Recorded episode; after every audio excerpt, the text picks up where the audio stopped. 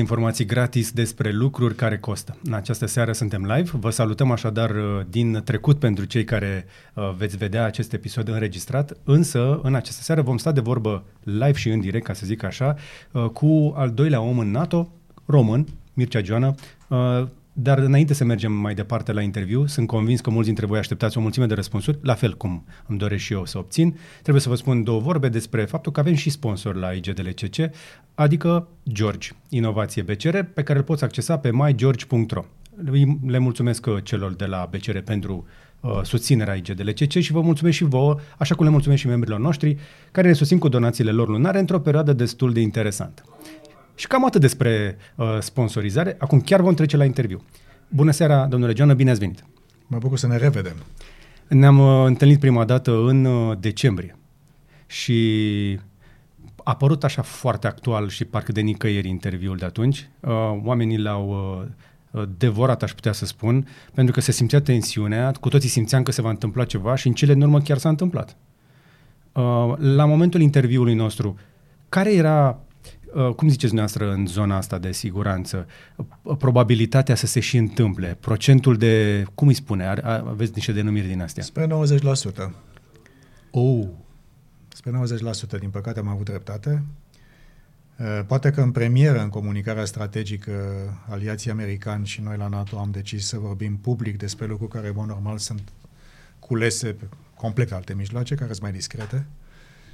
Din păcate am avut dreptate, am uh, anticipat uh, o invazie pe plan uh, masiv, cu intenția de a captura Kievul, de a decapita regimul Zelensky, de a instala un guvern marionetă și de a lua control asupra întregii țări. Acesta a fost planul maximalist și, din fericire, planul maximalist astăzi este mai împodmolit. Și ap- aproape la figurat în curând că vine căldura de săptămâna viitoare, am auzit de la NM. Și dincolo de, de condițiile de climă, sunt. Uh, dacă ne-am uitat puțin la aceste câteva săptămâni de, de cumplită tragedie și de, de război totalmente inuman și ilogic și anacronic, uh, multă lume se uită la situația de pe teren uh, judecând informațiile pe care fiecare le primește și sunt abundente. Oho. La noi, în lumea democratică, sunt hiperabundente. În Rusia se pare că sunt mai filtrate puțin, ca să fiu elegant. Uh, dar lumea se uită la eroismul ucrainienilor, bravo lor. Adică, bravo lor. Nu poți să spui altceva. Te uiți la drama refugiaților, te uiți la victimele civile, inocente, copii, maternitate, teatru din Mariupol, toate, toate nenorocirile de acolo. Și te uiți după aia și la, uh, cu oarecare surprindere, la faptul că dita mai armata rusă, cu, cu 200.000 de oameni uh, în Ucraina, cu capabilități militare semnificative, stau oarecum blocați, împotmoliți înainte de dezgheț. Uh-huh. S-au împotmolit înainte de dezgheț. Și cred că aici sunt două lucruri, un lucru pe care aș vrea să-l precizez. După ce rușii au ocupat ilegal Crimea în 2014 și o parte din Donbass, Ucraina și-a schimbat Constituția. Okay. Avea o Constituție de neutralitate înainte și după aceea au zis, este clar, cu Rusia e periculos, trebuie să mergem către Occident, să ne asigurăm securitatea și prosperitatea. Pentru că și-au pus în Constituție că vor în NATO și în Uniunea Europeană. Nu vorbește de NATO, NATO, NATO, tot timpul NATO. Mă bucur că vorbește despre NATO, că e o dita mea organizație. Dar, pe fond, oamenii au vrut către Occident. S-au lămurit că altă direcție este greșită. Și noi de atunci am început să pregătim armata ucraniană. Nu pentru război cu, cu, cu Rusia, ci pentru a transforma armata ucraniană într-o armată de tip occidental, de tip NATO. Pentru că se vorbește mult despre chestia asta, că degeaba, hai să zicem că peste, peste noapte ne hotărâm să-i luăm în NATO, pur și simplu sistemele lor nu se potrivesc, adică trebuie să se potrivească USB cu USB la urmă. Noi le-am pregătit în acești ani de zile și vorbesc de NATO ca organizație, nu mai vorbesc de ce au făcut americani, canadieni, britanici și mulți alții în plan bilateral. Le-am pregătit forțele speciale. Astăzi, forțele speciale, care evident sunt mai puțin vizibile, pentru că asta e meseria, sunt excepțional de bine pregătite. Le-am pregătit comandă și control. Astăzi, ce înseamnă asta? Înseamnă capacitatea de a lua decizii pe teatrul de operațiuni, pe teatrul de luptă. Uh-huh. Și astăzi armata ucraniană este o armată de tip NATO cu capacitatea de a lua decizii descentralizat. Deci uh-huh. un comandant pe teren nu are nevoie să vorbească cu generalul de la Kremlin, să-i spună am voie, n-am voie să mă duc. Are de plină libertate tactică pentru că acesta este modul mai suplu, mai agil în care noi pregătim și concepem războiul în, în lumea o, occidentală. O paranteză. Unii dintre generalii ruși chiar vorbesc la telefon la Moscova sau unde sună și conversațiile alea sunt auzite, după care vine câte o dronă. Nu știu și te trezești că au murit și general ruși până acum. Cinci. Și mai este o chestiune care, care trebuie să o spunem, uh, și în perioada aceasta, ucrainenii au primit sprijin de la țările NATO, de la NATO pe cibernetic, pe hibrid, pe reziliență, pe uh, lupta împotriva dis, disinf, dezinformării rusești. Dar uh, aliații în, în mod individual îi ajută. Știu că e multă discuție despre acest lucru, dar vreau să vă spun că, de fapt, aici avem, pe de o parte, o luptă între o armată masivă, dar surprinzător de prost uh, condusă militar, uh, se văd semne de corupție. Se văd semne de corupție. Corupție, adică? Corupție în sensul că cauciucurile de la transportoarele blindate sunt unele chinezești care nu le pune nici măcar să te duci cu ele 5 km la paradă în piața, în piața Roșie. Ok. Adică sunt semne de, de, de, de, de, de elemente care sunt corozive pentru, pentru armată. Iar cel mai grav lucru, și cred că aici este diferența cea mai importantă, este că ucranienii luptă eroic pentru, pentru pământul lor, pentru libertatea lor, pentru democrația lor, iar copiii ăia de la, de la ruși, cei tineri, ei n-au știut unde se duc. Cei mai mulți nu știau unde se duc. scenariu sau e pe bună chestia asta? Nu, e adevărat. Pentru că nivelul ăsta uh, post-sovietic, în care știu comandanții, după aia un pic mai puțin ceilalți și mai nimica cei de jos, i-a făcut pe foarte mulți, nu a fost, nu a fost făcătură de presă când venea o babușca pe la Mariupol și spunea ce căutați aici, păi noi suntem aici pentru că avem un exercițiu militar rusul ăla, soldatul, chiar era sincer. El a crezut că vine. Alții au crezut că vin și o să fie primiți cu flori. Da. Și s-au trezit că se, sunt primiți cu, cu, cu rezistență la nivel național. Deci dacă te uiți astăzi, e vorba despre o stare de spirit diferită.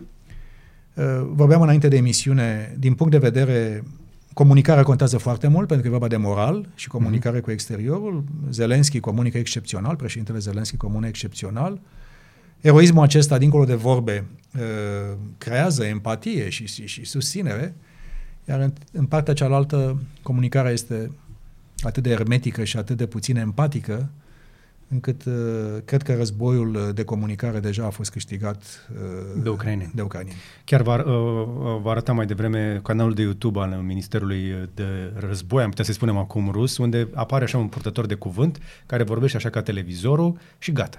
E toată, toată comunicarea lor publică, din ce am văzut eu, din ce mai scapă de acolo. Îi salutăm pe cei așadar care ne urmăresc live în această seară uh, și pe cei care ne urmăresc live, așadar cei care sunt cu noi în prezent, uh, ne pot lăsa întrebări la comentarii. Rugămintea este să vă gândiți la cea mai bună întrebare pe care aveți și o să le luăm în partea a doua a acestui live. Nu știu cât timp aveți, cât timp ne putem vedea. Nevoie. Că, ok, atunci. Eu o să arunc cu toate întrebările pe care le-am eu la îndemână, după care o să încep să mă uit pentru inspirație la ale voastre. De-aia am laptopul aici și o să uh, întrebăm pe domnul Mircea Geana cât mai multe lucruri despre toată situația asta, pentru că sunt mai multe întrebări decât răspunsuri și vă spun sincer, uh, noi aici în uh, România, nu știu că știți, dar mulți își fac procură pentru copii, scot bani cash de la bancomat și fac cost la pașapoarte. Uh, românii sunt stresați de războiul ăsta. O să revenim la ce se întâmplă în teatrele de operațiuni, la război, dar deocamdată românii sunt uh, speriați. Asta este un cuvânt, speriați cred că e puțin spus. Uh, e o sperietură în aia care la început te sperii, după care stă cu tine starea aia, după care unii, chiar și oamenii sănătoși la minte spun, bă, da, trebuie să niște măsuri de prevedere. Și toată lumea mai nou caută să-și ia măsuri de prevedere în eventualitatea că puncte, puncte. Pentru că acel că puncte, puncte deja ne sperie prea tare și se face așa o liniște stupidă când trebuie să spui cu, uh, să spui, să spui tare ce se poate întâmpla. Cel mai uh, negru scenariu, dar și niște scenarii intermediare, pentru că ne sperie rachetele hipersonice, rușii au început să tragă deja cu ele, adică se vorbea de faptul că s-ar putea să le aibă cu vreun an, acum le au, trag cu ele, inclusiv în război, apoi se vorbește despre amenințările la cu arme chimice și mai avem și amenințarea nucleară. Astea sunt doar așa trei chestii scurte și rapide. Uh, faptul că până să ajungă la noi, dacă vor, vor intra vreodată, uh, să zicem așa, cu Șenila sau cu Bocancu, mai avem și amenințări de genul ăsta. Pentru cei care abia acum așadar au deschis internetul și vor un răspuns foarte simplu, întrebarea este, au românii motiv să se teamă pe bune sau doar să fie preocupați de situația asta? Preocuparea este legitimă. E normal. Avem război pentru prima oară după generații, aproape de granița noastră. Cei care sunt în Sulina au auzit tunurile eh, de la insula Șerpilor, de la faimosul episod de acum câteva săptămâni. E normal să fie preocupați oamenii. Războiul e ceva foarte brutal, e o, e o tragedie cumplită și e normal, e normal să fii îngrijorat. Dar de aici până la, la ceea ce simt și eu, îmi spun și prietenii, citesc și eu presă și rețele sociale, am prieteni care au început să-și facă, să-și ia provizii pentru adăpost, pașapoarte, trimis copiii, ce fac. Vreau să spun că este totalmente neacoperit de realitățile de pe teren. Vreau să vă spun cu toată seriozitatea și cu informațiile care le am la vârful NATO. Nu am niciun fel de indiciu astăzi cu privire la vreo intenție a Federației Ruse să intre în conflict direct cu NATO. Niciunul. Nu avem niciun fel de indiciu cu privire la acest lucru, cu privire la NATO. Da, Revenim la okay. Ucraina într-o secundă. Da. Deci, din punct de vedere al realității militare, nu există preocupări pentru țările aliate, pentru România, pentru Polonia, pentru cine vreți dumneavoastră din această da, mare alianță. Polonezii se tem. Și la nivel public. Deci, încă o dată, ă, există riscul ca prin accident sau incident să există o escaladare. Se poate întâmpla ca un conflict să înceapă dintr-o, păi dintr-o, dintr-o, dintr-o, dintr-un accident. Dar încă o dată, la modul în care vedem, nu pot să intru în detalii prea multe pentru că sunt sensibile, dar vreau, vreau să vă spun că distanțele care sunt acum între forțele rusești și forțele NATO în aer, pe mare, în submarine, inclusiv în sateliți și în celelalte lucruri, este în mod deliberat mai mare și mai prudentă decât de obicei. Deci ei sunt conștienți de faptul că trebuie să evite un risc de incident sau de accident cu noi. Adică nu sunt așa provocatori ca de obicei. Știu... Sunt, sunt, nu, nu, înseamnă că, nu înseamnă că în continuare nu suntem atenți, că nu suntem și noi vigilenți. Și mai este ceva. Uitați-vă puțin ce s-a întâmplat în câteva săptămâni de când am avut noi interviu. De când a început războiul ăsta păcătos și nenorocit și, și ilogic și brutal și criminal. Uitați-vă cât de repede s-a mobilizat NATO. Uitați-vă că avem astăzi peste 40.000 de militari NATO sub comanda uh, comandantului aliat suprem.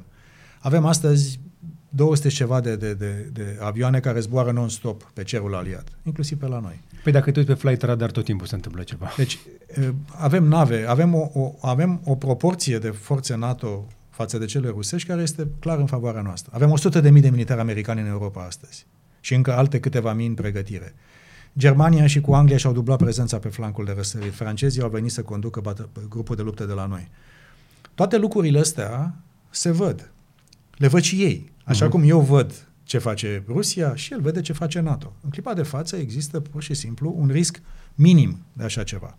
Unde există un lucru pe care trebuie să-l urmărim în continuare cu atenție?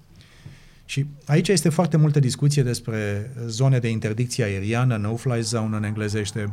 Mai sunt idei de acest gen. Și eu vă spun un lucru pe care uh, trebuie să-l spun. Deși este foarte convingătoare pledoaria uh, liderilor. Haideți să recapitulăm foarte scurt pentru cei care nu știu subiectul. Ucraina cere insistent, mai ales prin vocea lui Zelensky, ca NATO uh, să uh, ceară no-fly zone și să impună poliția aeriană deasupra Ucrainei. Inclusiv președintele Biden s-a pronunțat împotrivă chiar astăzi, ultima dată din câte am auzit, prin purtătorii de cuvânt, purtătorii de cuvânt de la Casa Albă. Care e miza? De, de, de unde vine discuția asta? Pentru că a impune o zonă de restricție aeriană înseamnă, de fapt, că dacă un avion rusesc, rusesc trece pe deasupra Ucrainei, trebuie să-l dăm jos. Uh-huh. Dacă pleacă, decolează un uh, avion rusesc din Belarus sau din Rusia, trebuie să dau avionul jos și să distrug și, și, și pista. Dacă apare vreo altă chestiune, trebuie să trag direct în Rusia, să încep război cu Rusia. În traducere liberă înseamnă război între NATO și Rusia. Da. Între două superputeri nucleare. Este un risc pe care noi trebuie să încercăm să le evităm. Dar făcând acest lucru, modul în care îi ajutăm pe ucrainieni în timp real, ă, și americanii, președintele Biden a anunțat noi măsuri de, de transfer de echipamente de ultimă generație pentru ei. Englezi, canadieni, mulți, mulți, mulți. Nu vreau să intru în detalii pentru că iarăși sunt sensibile. Dar în clipa de față, armata ucraniană primește în continuare din partea statelor NATO sprijin considerabil. Barajul de sancțiuni împotriva Federației Ruse funcționează. A, început să muște foarte rău în putere de cumpărare, în valoarea rublei, în practic colapsul piețelor financiare. Rusia este la un pas să defolteze, să, să, să dea faliment pe datoria publică, ca acum câțiva ani E o discuție acolo. Și-au plătit uh, la mustața cu vreo două zile o rată stați la niște obligațiuni, stați un pic, stați dar un pic, nu au cum să mute banii. Adică uh, ratele nu sunt chiar atât de mari. Ei și le pot plăti, dar tehnic nu prea reușesc să le plătească. Pe lângă chestiunea asta, ei au, și-au făcut pentru că au, au învățat ceva din sancțiunile de după 2014, au învățat să-și facă, practic, o, o, o rezervă de valută care okay. să, să-i protejeze o perioadă de timp, un buffer da. de câteva luni de Alea vreo 600 și ceva de miliarde aveau. Exact. Jumate din banii ăștia sunt blocați. Erau în bani străine, erau în titluri de stat. Deci ei, practic, astăzi sunt într-o situație delicată financiar și economic. După asta, pe lângă armament și echipamente și logistică și, și combustibil și piese de schimb și uh, veste antiglonți și râdea lumea de faptul că le dai cască. E, trebuie, trebuie, trebuie și din astea pentru armată. Dar pe lângă acest lucru, uh, masiva uh, asistență financiară pentru, pentru Ucraina, asistență umanitară pentru Ucraina. Vreau încă o dată să spun că de mândru sunt de ai noștri, de români și de românce care i-au primit pe oamenii ăștia efectiv ca pe ai lor. Și nu avem, avem o istorie atât de armonioasă în relația între România și Ucraina, ca să fiu elegant. Și totuși, au trecut... Nu, trebuie să spunem pe șleau. Noi avem animozități istorice cu ucrainenii. Dar cu toate astea, România... Omenia e mai sus decât orice altceva. E un mare lucru. Deci... Eu aș, aș insista că e o mică combinație între omenie. Noi suntem într-adevăr omenoși, dar este și o chestie de proximitate. Se întâmplă lângă noi, arată ca noi, sunt și ei creștini, sunt mulți copii în, în, în situație dificilă. Nu vreau să par cinic, dar ne, ne arde buza că e, mai, e aproape și ne vedem în ei. Ne este teamă că am putea să pățim și noi ca ei. De aici vine teama de care vă spuneam mai devreme. Și atunci, revin la întrebarea de mai devreme. Dacă la, la uh, primul nostru interviu uh, din decembrie aveați, uh, să zicem așa, un procent de 90%, credeați că este posibil această invazie și vă, NATO s-a pregătit dovadă felul în care a și răspuns, um, nu știu dacă puteți să-mi spuneți, dar o să încerc o, o să încerc acum cât e posibil să citesc de pe fața noastră uh, și o să vă pun o întrebare care, din nou, s-ar putea să pară cinică. La cum se mișcă lucrurile în momentul ăsta, nu vi se pare că arată ca început de al treilea război mondial, totuși? Avem responsabilitatea să evităm ca un conflict, un război regional să transforme într-un conflict global. Încă o dată, nu avem indicii cu privire la o astfel de intenții din partea Federației Ruse. De la noi nu va pleca. Suntem o alianță defensivă, nu avem niciun fel de interes să pornim un război. Dar dincolo de discursul ăsta, românii care se uită în momentul ăsta se gândesc ce fac, mai scot cash din bancă, uh, mai pun la rucsacul ăla de fugă? Meu, sfatul meu este uh, să fie mai degrabă preocupați de intoxicarea și dezinformațiile care circulă, să-și verifice informațiile, pentru că riscuri la adresa securității României nu există și nu anticipăm să fie riscuri la adresa securității țărilor aliate. Și okay. vă spun asta dincolo de... E job description la mine, da. dar sunt și român până la urmă. Sunt și eu părinte, am și eu prieten, am și eu o, o groază de prieteni care mă întreabă, bă, ce facem? Exact. Și ce, mi-am luat bilet să mă duc în Spania, altul și-a făcut nu știu ce, altul și-a luat conserve, cum spuneam mai devreme. Zic, Ulei este, altul schimbă, nu știu ce, pașapoarte, cost la pașapoarte, alții iau benzină cu sacul, adică la propriu. Stați un pic. Între, Unele între... din pozele alea cu sacul sunt din America și sunt de anul trecut sau de pe, okay, acum okay. doi ani pandemie. Încă o dată, vă spun, nu este motiv de panică, este motiv de preocupare pentru oamenii ăștia necăjiți, e motiv de preocupare pentru faptul că dacă va continua acest război și se pare că va continua o bucată de timp, Uh, asta înseamnă că distrugerile vor fi și mai mari, că victimele vor fi și mai numeroase, iar persoanele care vor fi uh, forțate să fugă de acasă, în fața măcelului, probabil că se va dubla. Oh. Deci, este... Pentru că deja au plecat 3 milioane din Ucraina. Deci, și în plus față de asta, mai sunt încă 6,5 milioane de ucranieni care sunt deplasați în interiorul Ucrainei. Nu da. toți au ajuns până la noi sau până la polonezi. Da, Sunt Liov, foarte mulți care, Dnipro. și care se mută săracii la neamuri, la pe unde apucă și ei. Nu, nu toată lumea fuge către, către aici. Toată lumea fuge de locul conflictului. Corect. De aceea, dacă acest lucru va continua, acest măcel uh, și acest conflict va continua, anticipăm că va fi un val și mai mare de refugiați, o presiune și mai mare, în primul rând pe Moldova, pe Republica Moldova. Vorbeam și cu președinta Maia Sandu. Mă bucur că România uh, se comportă cum trebuie să se comporte și cu Republica Moldova. E o țară mică, resurse puține, instituții mai, mai șubrede. Uh-huh.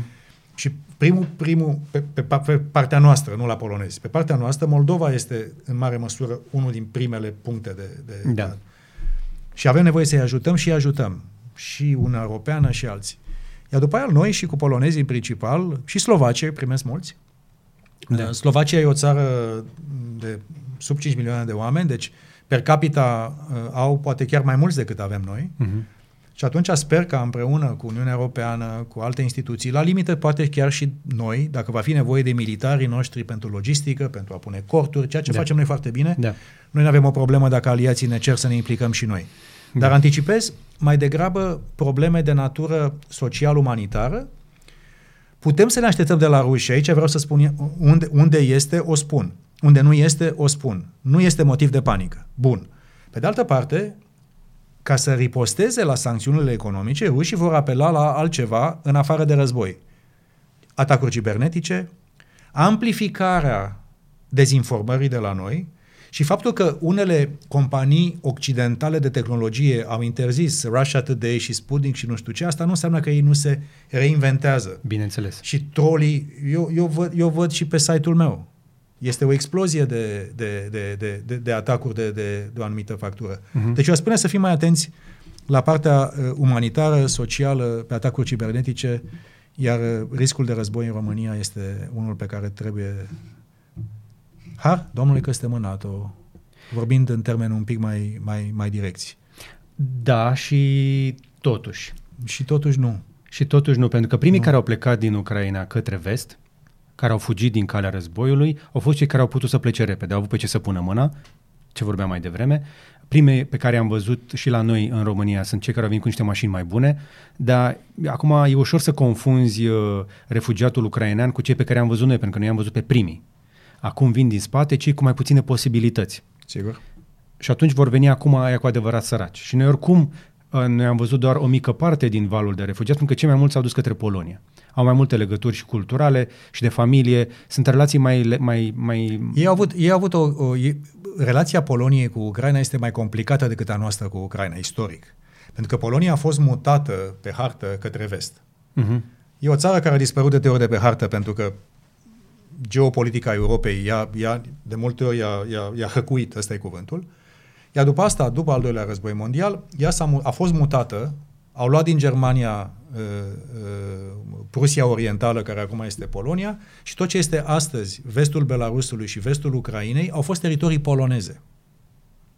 Uh, uh, Lvovul de acum e fostul Liov, polonez. Liov, da. Deci e, e, e o anumită uh, problemă. Polonia știu să treacă peste chestiunea asta și înainte de acest război uh, uh, atât de păcătos, ei aveau un milion de ucranieni în Polonia, uh, nu vorbesc de cei cu cetățenie, ci cei care aveau permis de muncă. Uh-huh. Deci în Polonia, ucranienii care vin au un milion de concetățeni care de bine sau de rău se mai ajută între ei. Și au un acoperiș asupra capului și, și au ceva care, în Ucraina. Trebuie să mai spunem altceva. Din cei 500 de mii care au venit în România până acum, doar o fracțiune rămân în România. Toți vor să plece către vest. Sub 100 de mii. Deci, este, deci problema cum îi primim, cum avem grijă de ei, Uh, și limita, uh, cum să spun, solidarității noastre individuale are, uh, are, are un, un capac undeva, pentru că câte case poți să dai, câte Airbnb-uri poți să cumperi, câte pachete de mâncare poți să duci. Uh, cu ONG-urile, cu firmele, cu altceva. Nu, nu știu dacă vă dați seama cât de, cât de serioasă va deveni problema cât de curând, pentru că din ce aud, uh, spre exemplu, de la noi din Corbeanca, unde au venit tot așa refugiați și vorbesc direct cu oameni care se ocupă, care sunt trup și suflet acolo. Cu toții am făcut donații și am încercat să-i ajutăm. Am zis, noi suntem o zonă de tranzit. Cu toate astea, vin, pleacă, vin, pleacă, vin, pleacă, parcă am mai încetinit un pic acum, dar mulți i-au luat acasă. Mulți uh, concetățeni de noștri români Foarte au bine. luat refugiați acasă. Foarte bine. Foarte da. frumos. Da, dar uh, în loc de două guri la masă, acum sunt opt. Știu. Și alea 8, uh, cum să zic, vor face să crească și facturile la întreținere. Și nu știu dacă peste noapte românii pot uh, susține de patru ori mai mulți membri ai familiei la masa de seară și la micul dejun, eventual și la o gustare pe la prânz. Nu știu ce vom face pe termen mediu cu situația asta. Dacă durează așa cum o să spuneți dumneavoastră, cei care au, și-au oferit deja cu generozitate, uh, cu ospitalitatea, uh, vor fi puși la grea încercare ei și nu știu cât putem prelua din valul următor care mi teamă că va fi mult mai mare. Vom vedea, dar în continuare cred că răspunsul pe care îl avem uh, ca și comunitatea internațională, vorbesc de Europa în general, uh, la această criză este mult mai prompt, mult mai solidar și mult mai generos. Deci eu anticipez și cred că este normal să fie așa, să vină sprijin suplimentar financiar din partea Uniunii Europene, să existe formule de flexibilizare a fondurilor europene existente pentru a putea să te miști între capitole și să poți să răspunzi mm-hmm. acestor chestiuni. Deci eu cred că Europa este astăzi un pic mai solidară și poate mai important decât asta, este mai trezită la realitate decât oricând. De acord. Pentru că acest război a fost de fapt un, un, un, un gong uriaș lângă un, un, un, un gigant economic. Europa este un gigant economic. Un gigant economic. Este cea mai uh, puternică piață economică a planetei. Și acest, acest gigant economic a crezut după al doilea război mondial că va putea să trăiască pe garanția de securitate americană, să se dezvolte în liniște și pace, că războiul este imposibil într-o lume ideală și brusc să trez- ne trezim în Europa, noi mai puțin ăștia din Est. Că noi am văzut altele, noi avem altă memorie istorică, noi suntem un pic mai, într-un fel, suntem mai, într-un fel mai pregătiți pentru șocuri decât ei. Noi, avem, noi suntem mai, mai, mai puțin solizi financiar și instituțional. Dar noi suntem, într-un fel, mai, mai, mai pregătiți pentru, pentru șocurile istoriei. Așa este. Dar această, această, acest război, pe fondul unei mari transformări care deja uh, începuse, este, în clipa de față, începutul unei, unei, unei transformări ultra profunde a modului în care este organizată Europa și este organizată lumea. Și fac, vă spun un, fac, lucru la, un, spun un lucru la noi, la, la NATO și în capitalele importante și sunt convins că și la București, la nivelul decidenților.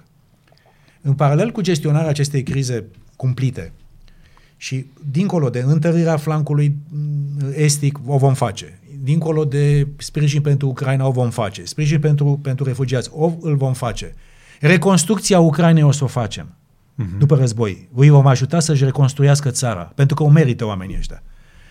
Dar în spatele acestor chestiuni sunt schimbări mult mai mari și așa cum un grup important de, de colegi din NATO și din, din capitale se ocupă de criză, alții se ocupă deja de termenul mediu. Și se gândesc dincolo de criză care sunt consecințele, care sunt lecțiile învățate, cum se combină marea revoluție tehnologică în care tu ești un, un, un super profesionist cu cu această uh, uh, încreștare inclusiv economică între Occident și Federația Rusă, ce impact pe tranziția energetică, ce înseamnă nuclearul, ce înseamnă gazele în noua ecuație, ce înseamnă uh, legăturile de infrastructură în estul Europei și între uh, uh, flancul estic și Ucraina, Moldova și ceilalți. Deci în clipa de față există consecințe pe care noi nu pot să spun că le știm cu precizie, dar suntem într-o fază în care anticipăm concluziile acestui lucru. Marea transformare este aici și ea ne va afecta pe toți și eu sper să ne afecteze în bine, pentru că așa cum România, pe partea de securitate, vorbesc un pic mai colocvial, suntem beton. Așa. Iar vom așeza aici, ca NATO, prezență militară adevărată, cu tot ce trebuie, astfel încât să nu mai fie niciun fel de dubiu cu privire la modul în care ne apărăm teritoriul și aliații. Niciun centimetru pătrat de România nu, nu poate fi sub vreun atac de vreun fel. Dar agenda de securitate trebuie să fie însoțită de o agenda de prosperitate. Evident. Și aici cred că trebuie să ne gândim cu toții și, și avem nevoie, acest gigant economic, Europa, s-a trezit, uh, America și președintele Biden și Congresul American, de o manieră bipartizană, și republicani și Așa democrați, este. și-au redescoperit interesul și utilitatea alianțelor lor este de fapt un moment de, de, de, de trezire dintr-o, dintr-o așteptare ca această tranziție geopolitică să se, să se închidă într-un fel. Într-un fel, Putin a dat, a, tre- a, tre- a, dat a trezit gong, vestul. A trezit vestul. Și sper să trezească și democrațiile noastre. Și sper să ne trezească și pe noi ca cetățeni. Mi-aduc aminte la discuția noastră din decembrie când spuneai, ai impresia că românii, mai ales cei mai tineri, sunt un pic cam uh, mai, puțin, mai puțină vână și mai puțină... Eu cred că în clipa de față începem să învățăm că viața este grea, că riscurile abundă și dacă stăm împreună și stăm acolo cu cine trebuie să stăm și ne facem și noi treaba, lucrurile pot să meargă foarte bine pentru noi. Deci eu, eu cred că este un început de, de, de regândire mult mai profundă și am venit la tine în seara asta pentru două mesaje în principal. Unul că îmi place să vorbesc cu tine, că e super, super... Mie place să vă ascult, că da. nici nu aveți nevoie de întrebări. Dar am vrut să dau un element de liniștire pentru ai noștri. Nu e motiv de panică pentru România. Nu este motiv de panică pentru România. Dar în acest punct să, dau, să, să dau un semnal că nici să nu credem că terminarea acestui război înseamnă încetarea transformării revoluției tehnologice, că uh, competiția între marile puteri va înceta, că noi nu trebuie să facem o treabă mai bună, că nu trebuie să folosim faptul că suntem atât de bine cotați strategic ca să devenim și economic, ca nivel de prosperitate, ca nivel de, de influență, la fel de relevanți cum suntem strategic. Avem o cotă de piață acum, n-a avut niciodată România. Dacă ar fi la bursa strategică... De asta. Îmi vindeți deja viitorul, sunteți un politician foarte bun, o să ajungem și acolo. Nu, vreau să fac și eu, când, când, când mă fac mare, vreau să fiu și eu, să pot să fac și eu un podcast așa de, de bun ca al tău. Da, eu, asta nu aveți nevoie. Dar nu vreau să-ți spun meseria. Da, nu, aveți noastră chestii mai importante. Însă, în timp ce vă ascultam, uh, mi-am, mi-am amintit de interviul pe care l-am făcut în decembrie și încurajez pe toți cei care se uită la noi după ce văd acest interviu sau, dacă vreți, puteți să-i dați pauză, să mergeți să vă uitați la ăla, pentru că tot contextul ăsta de care vorbeați e acolo, în care am explicat clar toate șocurile prin care bucata asta de lume a trecut, unde suntem și unde vom fi. Pentru că ce se întâmplă acum este o consecință a unor mișcări tectonice care au început de mai multă vreme încoace. Nu e nimic nou. Da? Noi știam clar că, într-un fel sau altul, lucrurile trebuie să se reașeze. Uh, și mi se tot învârte în cap, cred că cel puțin de două ori pe zi mi se învârte uh, în cap ideea asta. A spus-o domnul Iulian Fota, uh, ne-a spus încă de anul trecut. Să știți că vacanța s-a cam terminat. Asta este senzația care mă trezesc în fiecare zi, că s-a terminat vacanța, am avut la dispoziție vreo 31 de ani să ne fortificăm, așa, și să ne pregătim pentru lumea asta, pentru că vacanța s-a terminat și trebuie să cam facem ceva. Dar până când ajungem să vorbim de viitorul ăla, care are și părți optimiste, haideți să, să ne mai întoarcem puțin la prezent. Și la întrebarea cu al treilea război mondial ați deflectat frumos, că sunteți e, e, potrivit, expert în comunicare, aș putea să spun lucrul ăsta, dar asta nu înseamnă că știe cineva ce e în capul lui Putin. Și din toate planurile pe care sunt convins că le-a făcut cineva acolo uh, la NATO, nu știu dacă aveți în, în scenarii și utilizarea de rachete hipersonice și apoi bombe chimice. Noi am anticipat încă o dată, fără să, să ne facem uh, prea multă reclamă, nu avem nevoie, ne-am anticipat că pe măsură ce campania se va împotmoli, frustrarea va crește, uh, corecții față de elementele uh, disfuncționale de logistică, de aprovizionare, au mers foarte prost pentru ei. Își recupează aceste lucruri și din frustrare pentru a putea să obțină prin escaladarea conflictului, ceea ce n-a reușit să facă pe cale de ofensivă militară, Blitzkrieg, vor merge probabil către armamente uh, mai performante, dar pe de altă parte, pentru că stocul de rachete de precizie este scăzut și este, este, este în scădere. Păi, da, mai, Au mai, câteva. Dar mai bagă la fabrică acolo în lucru.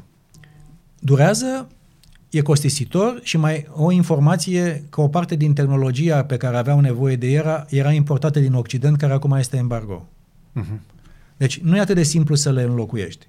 Și atunci ei, ca să poată să continue să pună presiune, inclusiv presiune pe populație, să descurajeze, să demotiveze pe ucrainieni, au început să folosească masiv muniții și tipuri de armamente care sunt mai puțin precise. Uh, sunt bombe uh, termobarice. Aoleu, da. Uh, pe care le-au adus. N-am, n-am încă o informație, dar avem, avem confirmat că sunt deja uh, în, în pregătire undeva. Au început să folosească uh, bombe prin fragmentare, care intră undeva, ele sunt ilegale pe convențiile internaționale și războiul are reguli. Da. Războiul nu înseamnă junglă. Războiul înseamnă că se luptă niște militari cu, cu, cu niște alți reguli, militari. cu alți militari și că respecti un minim, de, un minim de decență, dacă există decență într-un război. Dar există decență, măcar onoare militară între ei vedem cum, uh, cum, uh, uh, cu îngrijorare nu pot spune că avem informații dacă va folosi sau nu va folosi parte chimică, dar trecutul recent ne arată că în Siria a fost făcut, eliminarea de oponenți politici prin Anglia, tot cu armă chimică a fost făcută.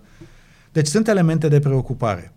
Dar elemente cu privire la folosire de, de, de, de armamente de ultimă generație care să ducă către o zonă de escaladare atât de mare, nu avem.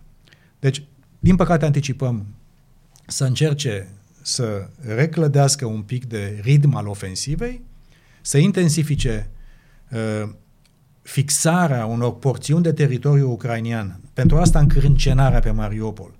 Încrâncenarea pe Mariupol este legată de faptul că Mariupol este portul de la Marea de Azov, care reprezintă de fapt controlul pe această zonă și înseamnă controlul unui coridor terestru între Crimea și Donbass.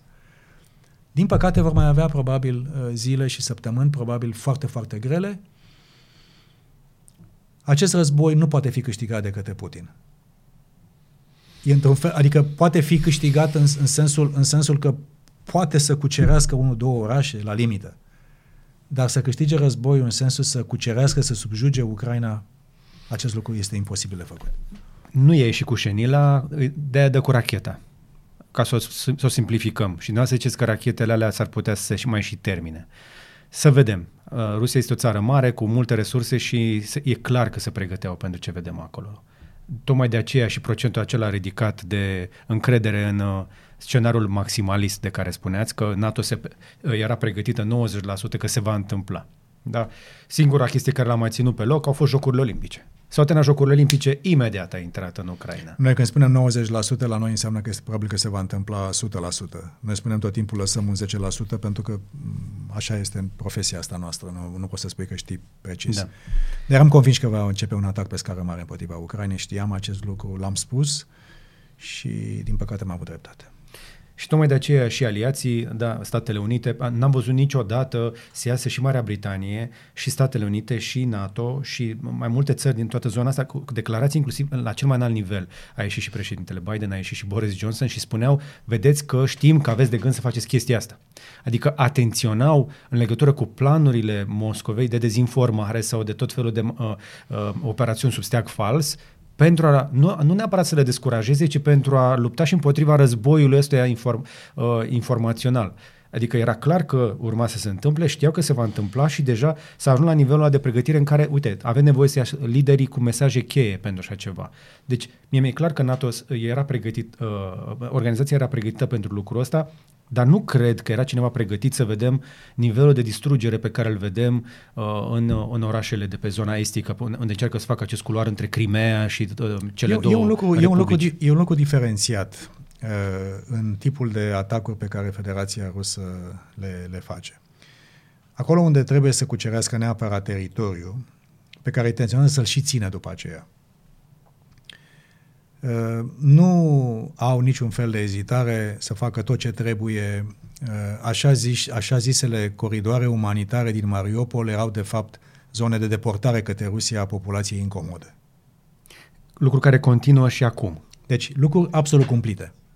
Uh, nu au atacat maternități și teatre și lume fără apărare peste tot. Da, Mariupol, Pentru, da.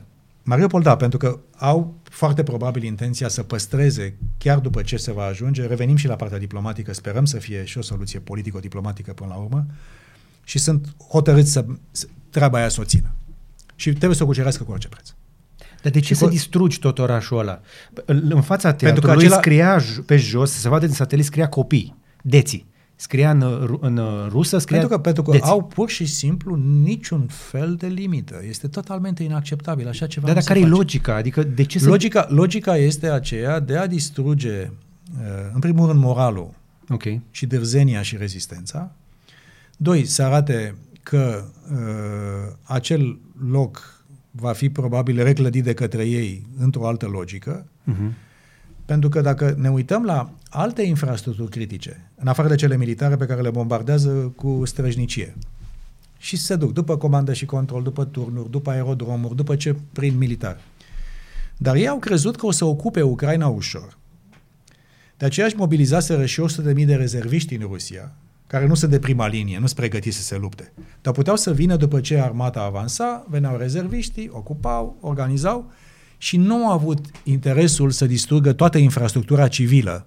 Telecomunicațiile, conducta de gaze merge în continuare. De ce?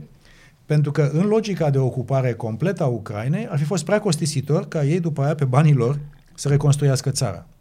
Și atunci au fost oarecum selectivi în, în, în, în cum să spun, în actele astea de crimă de război.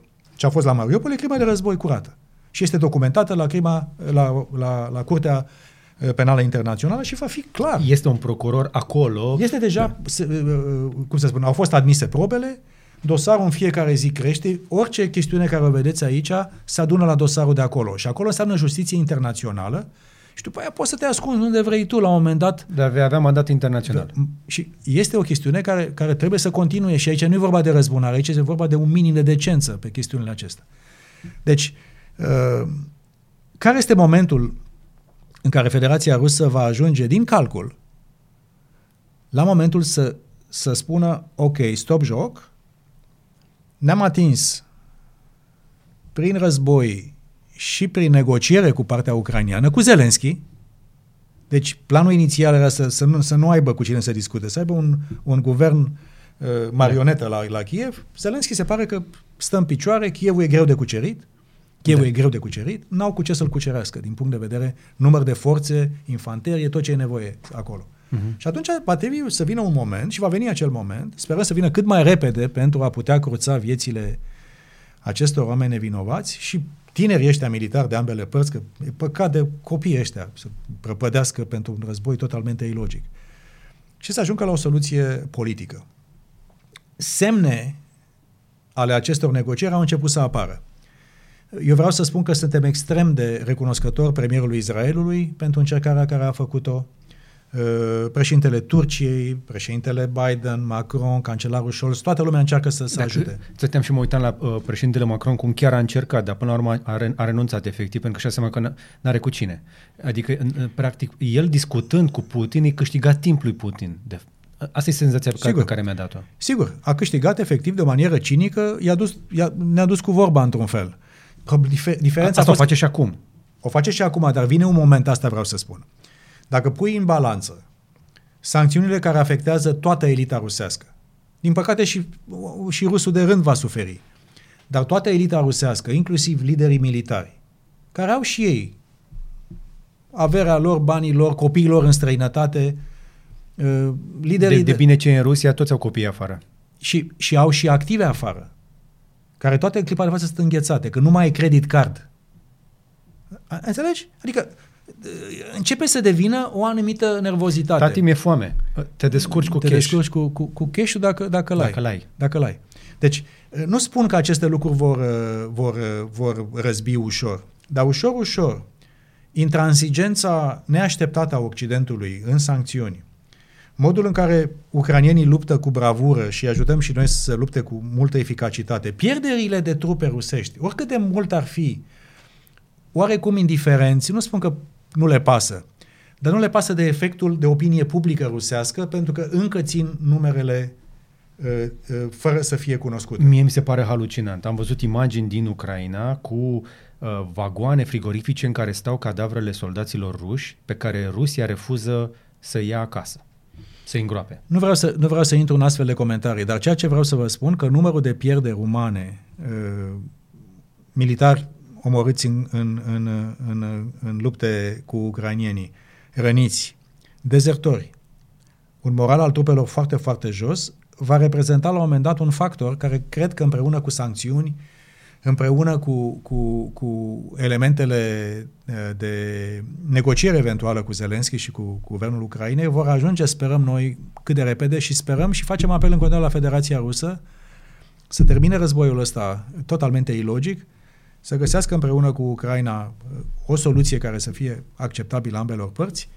Nu va fi ușor găsirea soluției, dar măcar să existe un dialog uh, și un început de negociere mai serioasă. Va fi dificilă. Să ajungi de la poziția... care se poate termina războiul, haideți să lăsăm mai încolo. Deocamdată suntem, e prea mare focul și nu cred că Zelenski, în uh, situația în care este acum, pe cai mari, de altfel, uh, cred că n-ar renunța prea ușor nici la Crimea, uh, nici la Donetsk, Luhansk și nici la Mariupol. Probabil că este, oricărui lider este foarte greu, mai ales că acum el este într-adevăr unul din liderii cei mai, cei mai importanți ai planetei e, e, și a creat, bravo lui și echipei lui, e, e, o, o influență formidabilă și eu n-am văzut de multă vreme un răspuns al Occidentului instituțional, mă așteptam. Dar să vezi uh, oameni simpli, dincolo de ai noștri care primesc pe ucranieni, să vezi uh, hacker uh, din toate țările democratice, uniți-vă să se apuce să, să, le, să le... Deci, într-un fel, acum Putin primește războiul hibrid care l-a servit nouă timp de nu știu da. ani de zile. Uh, să-l vezi pe Elon Musk cu Space uh, Link, cum le dă în continuare internet. Uh, să, să vezi uh, mobilizarea de voluntari ca să lupte alături de ucranieni. Deci aici, uh, într-un fel, Putin cred că a calculat, pe lângă a calculat greșit capacitatea reală de rezistență și bravura ucranienilor, cred că a calculat greșit ideea lui veche că Occidentul este în decadență. E, e, asta este și povestea pe care o susține acasă, că Occidentul păi nu, nu. este decadent. Păi povestea pe care... Nu mai este creștin. Ma, vreau să spun, deci în, întrebarea este de ce este Putin încă popular la el acasă, nu știu cât de uh, bune sunt sondajele, nu știu ce informații au. Și știu că pe stadionul ăla multă lume a venit cu arcanul, că am fost, eram copil, mă ducea pe 23 august și pe Republicii da. la 1 mai și la 23 august, am mâncat pâinea asta. Noi suntem din ăștia un pic mai vaccinați la, da. la propaganda din asta. Dar undeva el a servit publicului din țara lui și a avut uneori succes chiar și prin țările noastre. Așa este. Un amestec de, de ultranaționalism, un fel de, de trecut glorificator, un fel de, de revanșă asupra tuturor celor care ne-au făcut real sau perceput să pierdem ceva, a creat un fel de, de supranarativ eh, destul de păcătos și care începuse chiar și pe la noi și prin Occident și prin America să prindă într-un fel. Uh-huh. E, s-a întâmplat acum ceva și într-un fel Occidentul părea oarecum paralizat uh, în sensul de a găsi ingredientele, în primul rând, interne să rezistăm la intoxicarea asta păcătoasă. Păi Putin Dar părea s-a... foarte puternic fizic, în primul rând, călărea ursul. Când asta, asta e chestie de comunicare vizuală. Eu, exact. eu, spun, eu, eu cred mai mult în puterea ideilor.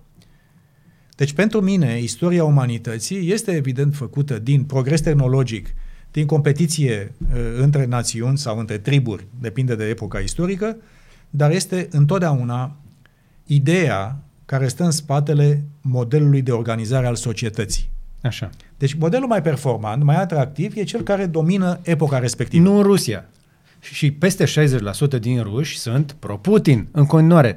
Chiar și cu barajul ăsta informațional. Cred că au început și să zică, bă, dar ceva nu e în regulă. Ceva, ceva pute în Rusia. Deci eu spun că el a făcut împreună cu cei cu care l-a, s-a sfătuit un sos ideologic combinând resentimente, uh, momente selective din istorie, momente de glorie cu momente de... Deci a, a creat efectiv un, un, un, un instrument ideologic redutabil. Tema centrală a lui fiind decadența Occidentului, decadența culturală, morală a Occidentului. Asta a fost tema lui centrală. Exact. Și multă lume a prins. Și eu nu spun că Occidentul uh, e perfect și nu spun că nu sunt lucruri de văzut foarte atent la, la, la modul în care ne organizăm societatea umană. Dar el, de fapt, a mascat dictatură și autocrație în spatele unei povești frumoase, bine scrisă, aparent convingătoare, dar în spate era vorba despre dictatură și despre controlul unui centru de o mână de oameni asupra unui popor atât de important cum e poporul rus. Asta nu, nu este un popor minor, nu e o cultură minoră. Nu este... E o țară. Este cu, cea mai mare țară de pe planetă. Și, e, deci nu, nu poți să spui că nu e Ca o țară cu, cu, cu, cu, cum să spun, cu, cu valențe și care merită, cum să spun, to- toată considerațiunea dacă joacă jocul care ar trebui să-l joace. Dar ceea ce simt eu acum și sper să, sper să nu mă înșel, sper să nu fie doar o tresărire, un licăr de vitalitate renăscută, Așa cum noi spunem și noi ca români nu avem cum să acceptăm eh, teza, ideea, că o dictatură este mai eficace decât democrația, pentru că știm care este prețul dictaturii. Poate este mai eficace, dar ea strivește libertatea, ea strivește cine suntem noi. Ne, ne strivește ca oameni și ne face să fim practic o masă omogenă, obedientă și speriată să contestăm autoritatea. Noi am mâncat pâinea asta, cred că nu mai vrem. Dar sper ca și în restul uh, lumii democratice să înțelegem că și noi avem treabă de făcut pentru a ne reinvesti în modelul democratic, să ascultăm pe ai noștri, pentru că mulți sunt nemulțumiți pe bune. Nu-i doar propagandă rusească. Rușii știți ce fac foarte bine? Rușii se uită că nu, nu e greu pe rețele sociale. Evident. Măcar e tema cea mai încinsă, mai controversată. La noi este, uh, cum să spun, uh, valorile creștine și ortodoxe și familia. cu cel și cu familia. Acolo investesc. Acolo bagă. Dar acolo e o falie autentică. Bineînțeles. Uh, în America, unde se duc? Pe, pe falia rasială. Da. Este cea mai puternică, a rămas, e o chestiune complicată. Se duc acolo și, și investesc în chestiunile respective. Deci noi, cred că acest semnal de trezire, gongul pe care Putin l-a, l-a, l-a făcut, este un gong care cred că înseamnă uh, un Putin și un regim care sunt paria la nivelul lumii civilizate, care cred că înseamnă la un moment dat, poate și, și redeșteptarea Rusiei la un moment dat, să sperăm că rușii vor înțelege, dar eu sper să fie un, un semnal, un gong de trezire și pentru noi. Asta sperăm. Pentru asta, că democrația și modelul economic și modelul social și de capitalist trebuie întotdeauna primenite. Intrăm în săptămâna 4 de război totuși și toate speranțele și ale lui Putin de a se termina repede sau nărui, dar și ale noastre că la un moment dat uh, rusul poate fi împins înapoi, că au venit soldații incompetenți cu cauciucuri uh, expirate, cu rații uh, expirate și ele de acum. Nu vreau să cădem nici, în, nici în, în, în, în ideea de a caricaturiza nu, rămâne o forță militară redutabilă, ceea ce încercăm noi să spunem, că și noi am fost surprinși de faptul că ofensiva rusească a mers mult mai prost decât ar fi arătat cifrele. De acord. Ei se așteptau că vor intra mai ușor. Nu au intrat atât de ușor. Pe de o parte, iată, aflăm, eu nu știam că armata ucraineană a fost atât de bine pregătită de NATO. Poate că și ăsta este un motiv pentru care Rusia s-a grăbit să intre mai repede acolo, că ăștia deveneau prea competenți și ar fi fost mai, mai greu de cucerit poate mai târziu. Deci s-au gândit ei care, care să fie point of no return și cam asta poate că a fost momentul. Dar în afară de partea asta de pregătire, sunt mult mai multe probleme acolo și nu cred că uh, avem răspunsuri la toate. Cu siguranță nu. Și cu siguranță nu cred că și imagina cineva fix scenariul ăsta. Pentru că pare așa că ne-am dus foarte departe de scenariul inițial. Nu știu dacă putea să, puteam să prezicem cu toții că ucrainenii vor rezista minim trei săptămâni uh, și nu știu cum putem să facem uh, un traseu măcar așa cu o, o probabilitate de măcar un 50%, 60% pentru perioada care vine. De, de Noi ce lucrăm întotdeauna. Noi lucrăm întotdeauna. Încă o dată, vreau ca lumea să știe că suntem, cum să spun, oameni serioși, lucizi și cu resurse și cu capul la noi. Și că chiar dacă această teribilă tragedie nu are cum să nu ne șocheze și să nu ne îngrijoreze. Ar fi, ar fi anormal, înseamnă că am fi, am fi noi da. insensibili complet. Repet încă o dată, nu există nici un fel de problemă pentru acord. noi. Dar, Așa. dar Lumea se întreabă pe bună dreptate cât mai durează. Exact. Uh, unde poate să conducă chestiunea asta? Va escalada? Până unde? Uh, va fi o negociere? Când? Încă o dată, nu suntem uh, în situația să spunem public ceea ce noi anticipăm. Dar anticipăm în acest moment că va exista de o parte sau de cealaltă o victorie lentă sau o înfrângere lentă. Ok. Militar vorbind. Mili- ok. Militar vorbind. Încă o dată, Ucraina nu poate fi înfrântă. Ca națiune, n-are cum. Nu poate fi cucerită. Acum e clar că nu mai poate fi. Nu poate fi cucerită. N-ai cu ce. E o țară de 40 de milioane de oameni, e mare, e complexă, e mai bine organizată și mai, mai rezilientă și mai eroică decât credeau ei. Nu ai cum să o cucerești. Dar război, în sensul de război, nu vorbim acum de război. În clipa de față s-a dus de la o idee inițială că va fi oarecum mai, mai rapid, către o chestiune mai, mai lentă. Și atunci, în funcție de cum vor evolua lucrurile, cât de mult îi ajutăm și noi pe ucranieni, cât rezistă și ei, cât pot să realimenteze rușii, sunt elemente care pe care noi le avem întotdeauna în atenție. Nu pot să spun mai mult decât asta și nu da. am voie și nici nu, nu trebuie să spun mai mult decât asta, doar să vă spun că pe orice scenariu avem un, un scenariu de contingency, un scenariu de răspuns pentru noi și încercând să-i ajutăm pe ucranieni, fără să provocăm al treilea război mondial. Deci okay. este, hai, este hai un element... Haideți să ne concentrăm un, un pic element, pe momentul un, ăsta. Un element uh, pe care vreau ca lumea să-l știe. Sprijinul NATO, fără a pune șenila și bocancul pe care să fie așa dintr-o țară NATO, nu e acolo. Dar NATO uh, prin membrii este cumva acolo și uh, rușii tot atenționează până când au tras ultima hipersonică într-un uh, depozit de carburant uh, și au și uh, ucis peste 100 de combatanți care erau voluntari străini. Și din uh, informațiile pe, pe care le-am mai auzit, sunt peste 10.000, între 10 și 20.000 de străini deja care luptă în Ucraina. Deci, într-un fel sau altul, cetățeni din țări NATO sunt acolo. Și da, luptă sunt, sunt, umăr la umăr sunt, cu ucrainenii. Sunt voluntari, așa cum sunt și ceceni pe partea cealaltă. Din Siria au venit niște oameni. Au ajuns sirienii? Se pare că da. Vor face o diferență mare sau nu? Cred că e și un pic de comunicare strategică. Mm, grupul Wagner și-a repatriat niște oameni de prin Africa? Probabil că da.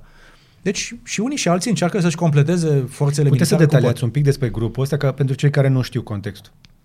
Ce se întâmplă? E o, e o firmă privată de contractori militari care este condusă de un apropiat al președintelui Putin și care uh, uh, reprezintă o forță paramilitară în numele Federației Ruse care acționează ca și contractori privați. De exemplu, în Mali, guvernul, junta militară, după lovitura de stat repetată de acolo, a decis să ceară Franței și Europei să plece și a contractat serviciile de pază și securitate ale grupului Wagner. Este, într-un fel, brațul paramilitar al Kremlinului. Comercial. Cu față comercială și contractez servicii. De la grupul Wagner, cât am nevoie de 500 de oameni care să împăzească pe președintele nu știu care sau pe cine altcineva. Deci încearcă și fiecare să-și completeze forțele și să-și, să-și completeze uh, resursa umană combatantă. Ceea ce nu e nimic neobișnuit și avem o imagine perfectă a ceea ce se întâmplă. Asta nu înseamnă că dacă voluntari se duc și luptă în Ucraina și asumă și riscurile pe care le au. Așa cum cecenii, dacă se duc acolo și asumă riscurile să fie... Păi și le-au asumat și unii le-au și pățit-o. Un uh, general Așa de rang înalt a fost uh, și din partea cecenă, nu? Sigur. Oamenii lui Kadirov. Da. Um, dar uh, mai recent am văzut că astăzi, pentru prima dată, uh, sunt imagini publice deja, cum uh, um, armata rusă lansează atacuri deja de pe teritoriul Belarusului. Așadar, putem spune că oficial uh, Belarus este în război pentru că practic s-a aliat cu rușii în acest război și oficial? Putem spune că Belarusul este complice la crima rusească. Doar asta complice? În clipa de față nu avem informații cu privire la forțe militare ale Belarusului pe care Rusia se pare că ar dori să le mobilizeze. Au un număr de, numim noi, batalioane tactice de grupă, de, de, de luptă, pe care uh, Federația Rusă probabil că ar fi dorit să le poată folosi. Că de aia s-a antrenat cu ele? Uh, a antrenat? Dar folosirea teritoriului tău, permiterea uh, ca Rusia să, de pe teritoriul să folosească, este complice la această crimă de război. Și eu cred că, din punct de vedere al sancțiunilor, și Belarusul este la fel de, de sever sancționat ca și, ca și regimul Putin. uh, și nu... Iar pentru Ucraina, vă dați seama, care au fost vecini și aveau o relație foarte bună. Asta este culmea culmilor. Că în toată discuția asta, mi-aduc aminte de sondaje. Uh, omul politic din mine nu se pare că nu pleacă nici măcar la NATO. Mă uit la sondaje, îmi place să mă uit la sondaje. Așa. La, la adevărate și la, la alea bune. Mi-aduc aminte că în 2014, când au venit cu solicitarea în Constituție să meargă către NATO și după deciziile de, ale, pe care le-am luat, bă, uitam mai, dar câți dintre ucrainieni chiar vor să meargă în NATO? Și era undeva 20 un pic la sută. Mm. Astăzi sunt 65%. Acum, în două, înainte de ocuparea ilegală a Crimeei, pentru că acolo a fost un război mognit, veneau uh, cei uh, sniperii și omorau câte 4-5 copii ucrainieni militari săptămână, adică era un război mognit. În două, înainte de ocuparea Crimeei, 80% dintre ucrainieni considerau că principalul prieten al Ucrainei este Federația Rusă și poporul rus. 80%. Astăzi, 82% dintre ucranieni consideră că Rusia este un dușman și poporul rus le vrea pieirea și răul. Adică... E pe dos. E pe dos. Și Putin va obține asta, vă spun, cu toată certitudinea. Și o spun nu neapărat din informații de la NATO, ci din, din experiența mea de viață și de politică. Că este pe cale să obțină de sus până în jos opusul ce și-a propus. Inclusiv în Belarus, vreți să ziceți? Inclusiv în Belarus, dar inclusiv din ceea ce înseamnă... Că și georgienii au venit să lupte alături de ucraineni. Umăr la umăr. Deci deja știm cu toții că războiul e contagios. Dar se întâmplă momentan doar în Ucraina. Însă avem deja tot mai multe țări implicate acolo. Tare mie, acum mă hazardez că nu știu sigur, sigur sunt niște, niște voluntari români acolo. La fel cum sunt și uh, din Georgia, la fel cum am văzut americani, britanici, oameni care sunt din țări NATO, dar sunt, să zicem, veterani. Mulți, mulți etnici canadieni, uh, ucraniano-canadieni, sunt foarte mulți ucranieni, diasporă foarte mare și au venit acasă să-și apere țara. Interesant, chiar și o parte din cei care au plecat inițial, au putut să plece da. până când s-au pus, o parte din ei se întorc să lupte. Așa este. Este admirabil. Femei se întorc să lupte. Adică, efectiv, e o chestiune de rezistență la nivelul întregii, întregii națiuni. Da, este evident că nu ai cum să cucerești o țară care te urăște. Nu ai cum. Nu ai cum. E, Pen- e imposibil. Și cu atât mai puțin să o administrezi, cu atât mai puțin înseamnă, cum să spun, uh, gherilă și, și partizani în toate colțurile, nu ai cum să administrezi țara respectivă. Deci Putin obține efectiv opusul la ceea ce a vrut. A vrut ca Rusia să fie recunoscută ca superputere mondială, este super paria la nivel mondial. A vrut să uh, divizeze Occidentul, suntem mai uniți, efectiv, și nu fac reclamă, mai uniți decât oricând. Da. Uh, a, a crezut că va accelera declinul Occidentului, uite că Occidentul s-a trezit. A vrut să decupleze America de aliații săi europeni, iată că suntem mai uniți decât oricând. Până și relația cu China. Acolo vrem să ajungem. Până și relația cu China. Acolo... Unde a vrut, unde a vrut în mod firesc, a spune eu, să fie o, o, o, să spun, un parteneriat între egali, Rusia va ieși slăbită din acest lucru și chiar dacă va rămâne în parteneriat cu China, care și așa este mult mai robustă economic, este mult mai populată, rușii sunt 140 de milioane, chinezii sunt 1 miliard 400. Uitați-vă puțin la, la partea de PIB. Uh, Rusia are acum, și acum a căzut, se va duce, vor avea o contracție economică despre 20%. Minim. Deci este, este masiv. Acum sunt la nivelul PIB-ului Spaniei. China este al doilea PIB după America la nivel mondial. Uitați-vă la sofisticarea uh, economică. Aici e domeniul tău uh, de predilecție. Uitați-vă nu, că... China e mai sofisticată decât Europa, tehnic, în momentul ăsta. În anumite zone. În anumite zone. În anumite zone. Dar vorbesc acum de Occidentul democratic la nivel, la nivel da. internațional. Și vorbesc aici și de australieni, și de japonezi, și de coreeni, și de ceilalți.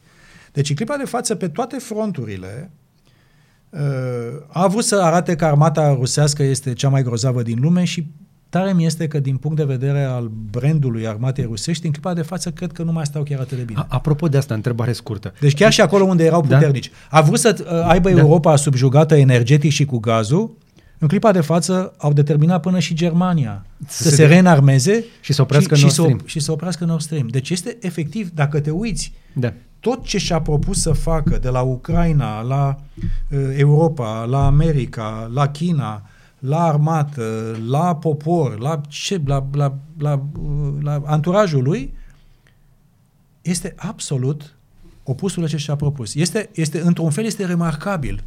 Nu, sunt și ori ironic acum. Eșecul. Adică să fie chiar este, atât de masiv. Este pentru prima asta dată nu înseamnă, când cineva... Asta, asta, e... nu, asta nu înseamnă că nu trebuie să găsim cu toții da. și o cale de ieșire pentru, pentru Federația Rusă dintr-o situație de impas.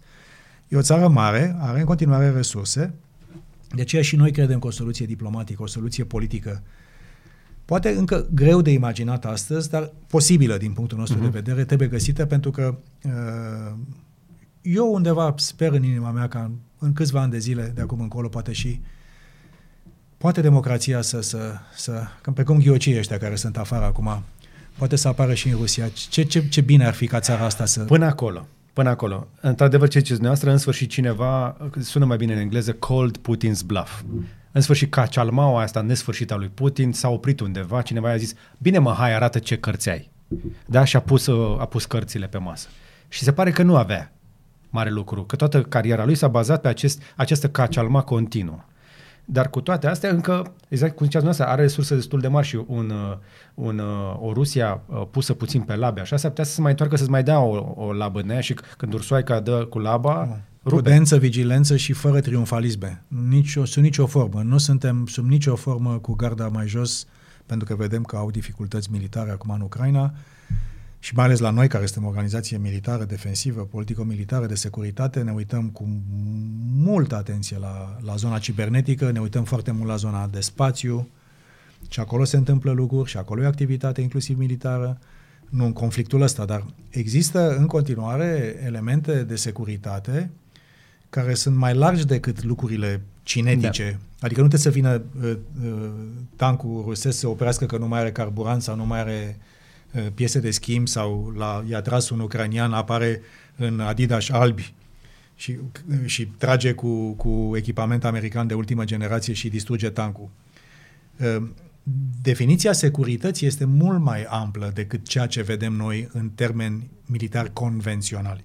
Da. Se întâmplă multe alte lucruri și trebuie să fim atenți la toate dimensiunile, inclusiv la dimensiuni mai puțin, mai puțin evidente, și mă refer în principal la cibernetic, la reziliență. Dar în continuare se moare mult. Din păcate se moare mult pentru că, exact cum a zis uh, și doamna Merkel, domnul Putin uh, folosește în secolul 21 metode de secolul 18. Da, deci vine cu șenila, cu arma în mână, cu brutalitate, uh, sperie civilii, dă, omoară mame, mame copii, gravide, te, te zbârlește efectiv când vezi chestia asta. Dar dând puțin suferință... Deci un război informațional și aici, încă o dată, președintele Zelenski și o echipă super, super, adică pe lângă eroismul, bravura lor, care este un exemplu în sine, sofisticarea modului în care își fac comunicare este absolut remarcabilă. Trebuie, trebuie da. să spunem. Adică, da, da. Contul de Twitter al uh, forțelor armate ucrainene este fabulos. De ce reușesc ei să, să transmită acolo pe comunicare? Foarte bun. Băiatul ăla, băiat, băiat tânăr, așa tuns, adică uh, șeful uh, căilor ferate ucraniene, da. care povestea cum îi mută pe oameni de colo dincolo. Totul este uh, parte dintr-o, știu și eu, vorbesc și eu cu, cu colegi din Ucraina, vorbim cu ei, este, deci, fiind probabil oameni mai tineri, mai savvy pe partea de tehnologie, el venind probabil și dintr-un, dintr-un background da. profesionist în, în partea de comunicare, că asta, asta a fost înainte, eu am văzut asta la uh, parada de Ziua Națională a Ucrainei anul trecut. Uh, am fost acolo oficial, uh, a făcut o, un, un exercițiu diplomatic, uh, platforma uh, pentru Crimea, ca să nu lase subiectul Crimeei ocupate să dispară din atenția opiniei publice și a diplomației internaționale. Și era cu o zi înainte de Ziua Națională a Ucrainei, 30 de ani de la independența, de la destrămarea URSS-ului. Și eu citisem și chiar uh, cei care ar vrea să citească, să lămurească puțin de unde, de unde vine gândirea asta uh, profund anacronic a lui Putin vis-a-vis de inexistența statalității Ucrainei, este acel faimos eseu care este încă pe site-ul Kremlinului, poate fi găsit acolo, 5.000 de cuvinte, în care Putin, semnătura lui, explică cum de fapt Ucraina nu este o națiune. Ce este de fapt o extindere, o extensie E adevărat ca o, ca o formă de acordeon între Rusia și este o parte a marii națiuni ruse cu anumite nuanțe. Și restul care nu sunt de acord sunt naziști, sunt fasciști și sunt... Trebuie... Chiar dacă sunt evrei. Chiar dacă sunt evrei. Și eu am fost foarte, foarte curios.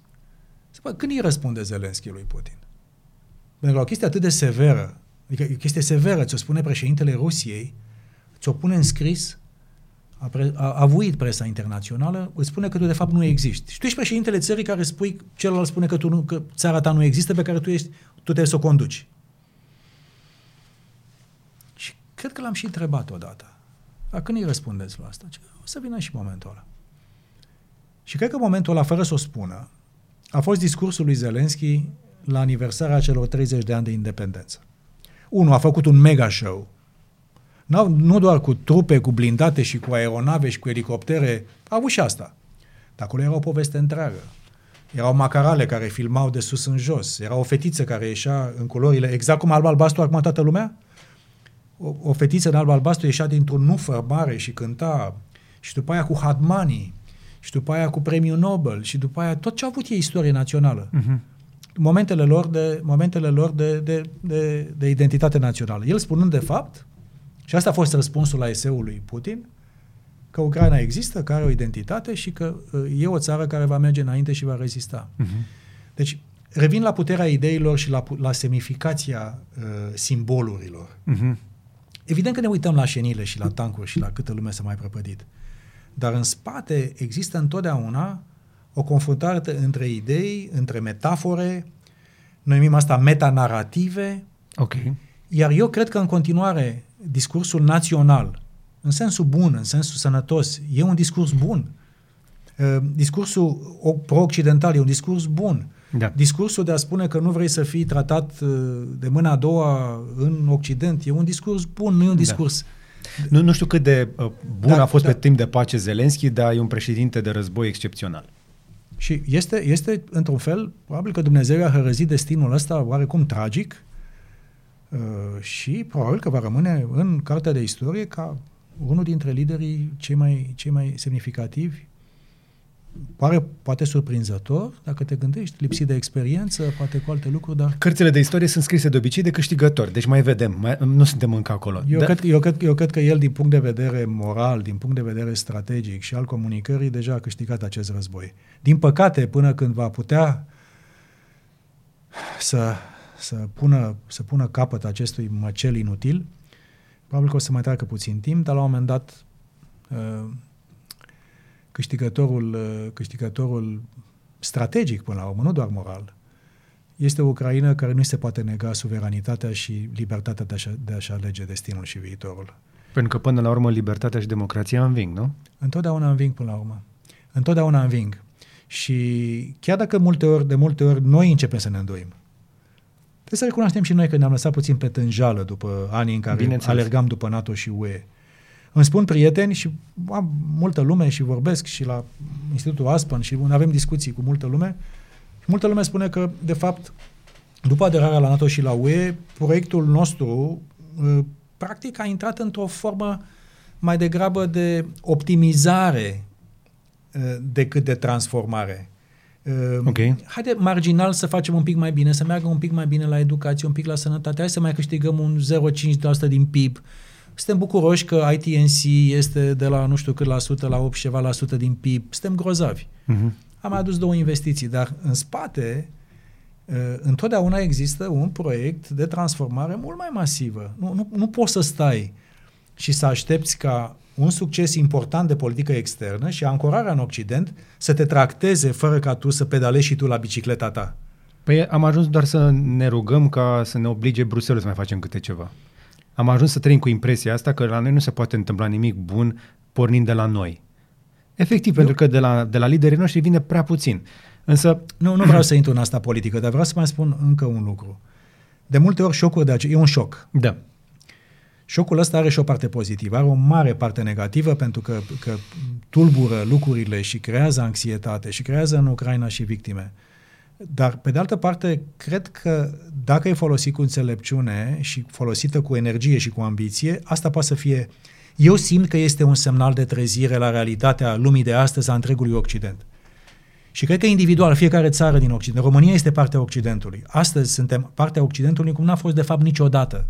Da. Am fost un pic între războaie. Noi n-am fost niciodată partea Occidentului. Pentru că acum... Au, sau bucăți de țară au fost, dar nu ca da. România, nu, nu a fost. Acum frontul de luptă între democrație, libertate și dictatură este pe Ucraina. Este, este, nu mai este pe România. Și este un, o, o invitație, cred eu, pentru noi toți și nu așteptați totul de la lideri. Ar fi bine să fie liderii, să fie cei pe care ne-am da. dorit.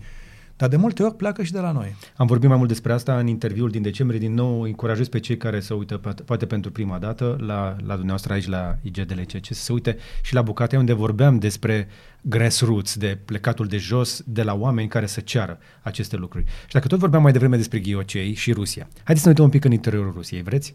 Mi se pare foarte distractiv ce e acolo. Ar, ă, adică, nu vreau să sune cinic, dar pe nu chiar mă distrează.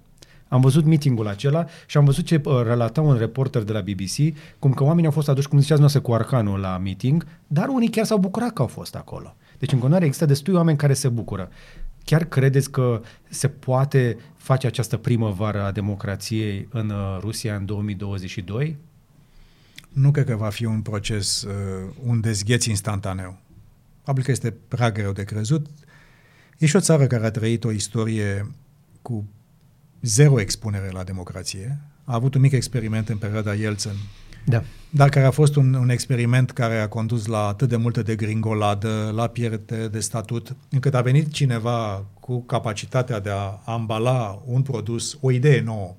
De fapt, o idee veche reambalată. A venit Putin, oamenii aceia n-au trăit niciodată, nu știu ce înseamnă democrație. Da, și cei, au, au... Cei, de, cei de 30 de ani uh, sau mai tineri nu au cunoscut al lider. Pe de altă parte, uh, există în orice națiune, în orice ființă umană, germenii transformării. Uh-huh. Și de multe ori pleacă fie de la cei care sunt în centrele urbane, mediul rural fiind un pic mai inerțial, pleacă de la elita mai educată, pleacă de la uh, professionals, chiar nu trebuie să fie neapărat savanți. uh, pleacă de la lumea care circulă și care își dă seama diferența între un subiect și celălalt. Deci cred că dacă va fi un moment de transfer de putere, când va fi el, și dacă cel care vine după acest regim, când și cum nu comentez, nu știu și nu... Se vorbește deja de... O fi. O fi. La un moment dat este. Biologic sau politic vine și o schimbare. Sau chimic. Eu sper, eu sper din toată inima și sper și pentru noi, pentru că avea o țară atât de mare cu o relație încordată nu e o chestie care ne-o dorim. Să lași nepedepsită, nesancționată și să te uiți în partea altă o crimă atât de oribilă este iarăși o greșeală fatală. Nu aveam cum să facem altfel. Bine că facem așa. Dar eu sper că poate acest gong de trezire va răsuna pe cele 11 fusuri orare uh, ale, Rusiei. ale Rusiei. 11. Și asta ar fi un lucru extraordinar de pozitiv. Eu cred în continuare în tăria democrației și în faptul că noi toți undeva există o dorință de a nu fi oprimați, de a nu fi un număr uh, într-o, într-o, într-o, într-o, într-o, într-o aglomerare de oameni uh, nedistinctă, cenușie și fără personalitate. Dar va dura asta, la nivel de cetățean de rând, de acolo de jos, cred că va dura? Eu că... cred că va dura, dar eu cred că și aceste sancțiuni, deși într-un fel uh, Poate că omul de rând din Rusia poate că nu e neapărat vinovat de acest lucru, dar pe de altă parte, eh, dacă nu există uh, un semnal de trezire, te poți trezi că uh, succesorul poate să ia pe aceeași cale și ar fi mare păcat. Și de asta... Este șanse mari să plece pe aceeași cale. Uh, de, aici, aici vreau să ajung, pentru că din toate informațiile care circulă, există inclusiv uh, un anumit personaj în interiorul FSB, de, uh, supranumit Wind of Change. Nu știu dacă ați auzit de personajul ăsta. Sau, sunt convins că aveți alte surse de informații, eu le iau de pe internet. Uh, acest Wind of Change era, uh, mai scapă informații din FSB pe anumite canale de comunicare în care spune că, într-adevăr, cei din interiorul FSB sunt turbați pe Putin. La fel cum e toată elita, ca să nu mai zic de oligarhi care săracii trebuie să fugă cu iacturile și să-și oprească transpunderele. Săraci. Între, evident. Așa, oxim, ce la oximoron, dureros de dulce, da. da. Uh, deci sunt oamenii ăștia cu iahturi foarte scumpe au ajuns să-și oprească transponderele ca să nu-i le ia urma cine? Vestul? Nu, Moscova. Pentru că în discursul de pe stadion, de pe stadion, Putin a venit și a vorbit despre cei cu bani mulți care aleg să își ia averile din Rusia să le cheltuiască în străinătate. Deci a făcut așa cu degețelul către oligarhi. Deci e clar că elita din FSB uh, ar vrea un alt lider, pentru că le e clar că nu mai poți... Cum, cum să mai dea mâna Putin cu orice alt lider de pe planetă, în afară de Xi Jinping, poate un Assad?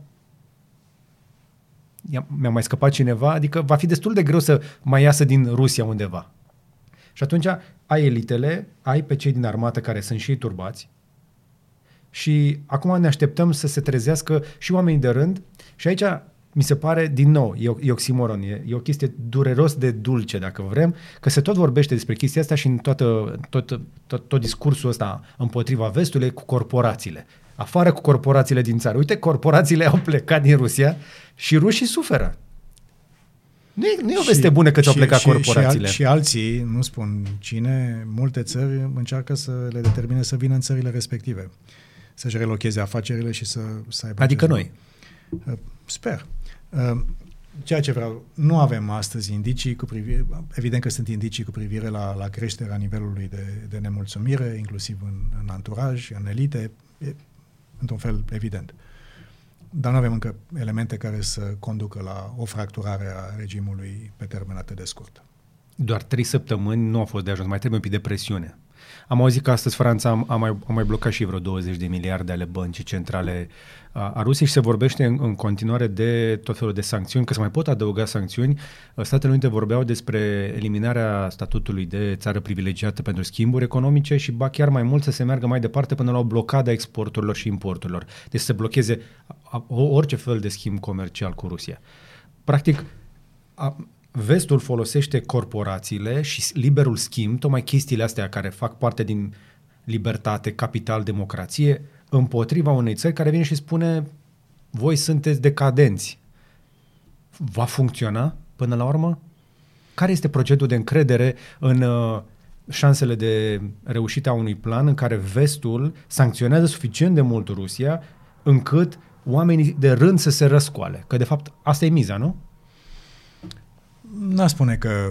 Uh, Pentru că bogații, calcul, cu, bogații încă mai au caviar în camară. E adevărat. Pe de, altă, pe de altă parte, noi încercăm, de fapt, să scoatem din priză o, o mașinărie de război.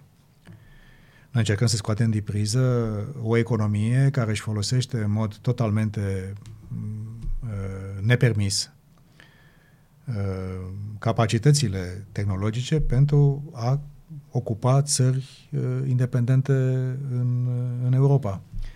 Deci nu cred că acest sancțiunile nu au, nu au țintit publicul, poporul rus, ci pur și simplu, într-un fel, griparea mașinăriei mhm. economico-financiare a țării, tocmai pentru a da un semnal căci costul, până la urmă e o chestie și de cost-beneficiu. Da. Costul pe care îl plătește pentru aceasta, plătește un cost masiv prin pierderile pe care le au, pierdere de reputație, faptul că a remobilizat Occidentul, că ucranienii au devenit o națiune care chiar e vașnică. Dar mai este și un alt cost care trebuie să-l aducem la costurile care cresc, să-l determine pe Putin să iasă din această chestiune, să oprească războiul, să vină la negociere cu Zelensky și să găsească o formulă noi nu suntem aici să pedepsim poporul rus pe termen lung. Nu este, nu este interesul nostru. Nici nu cred că se poate pe termen lung. Nu, dar nu este asta logica. logica. Asta este logica sancțiunilor.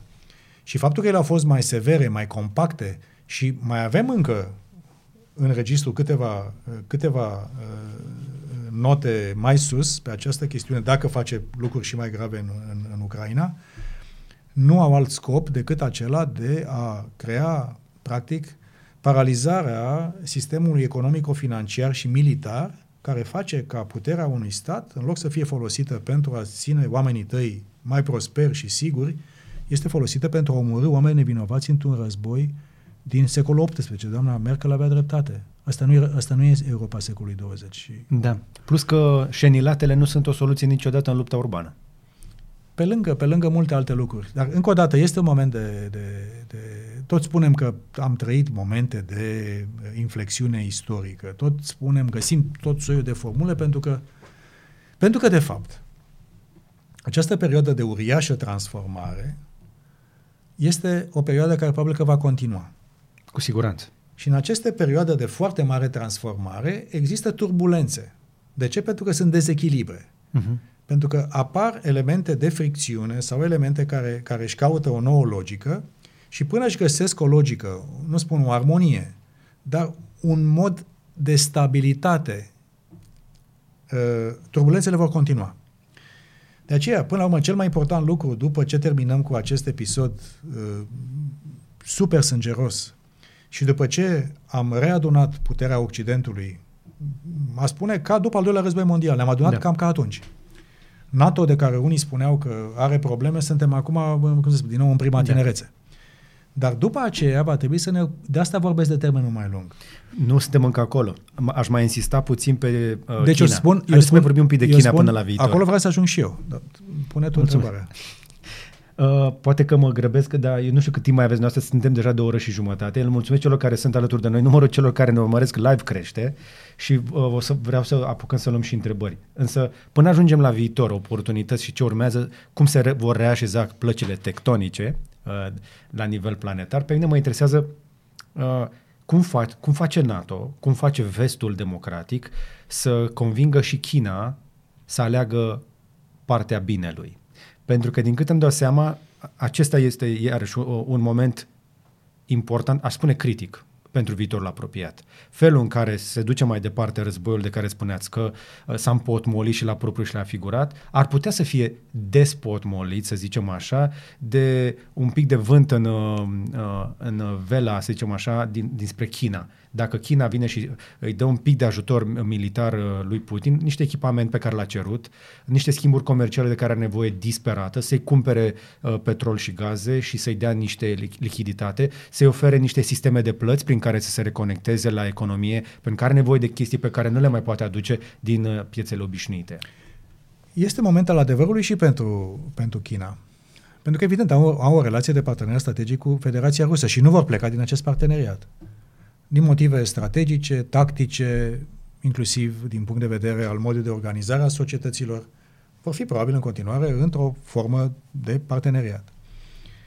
Dar modul în care China se raportează la o criză atât de profundă, la război în lume, este mai mult decât o chestiune tactică în relația lor cu Rusia. Este o chestiune de cum arată China ca jucător mare, ca o superputere globală, are toate ingredientele de superputere globală. Este.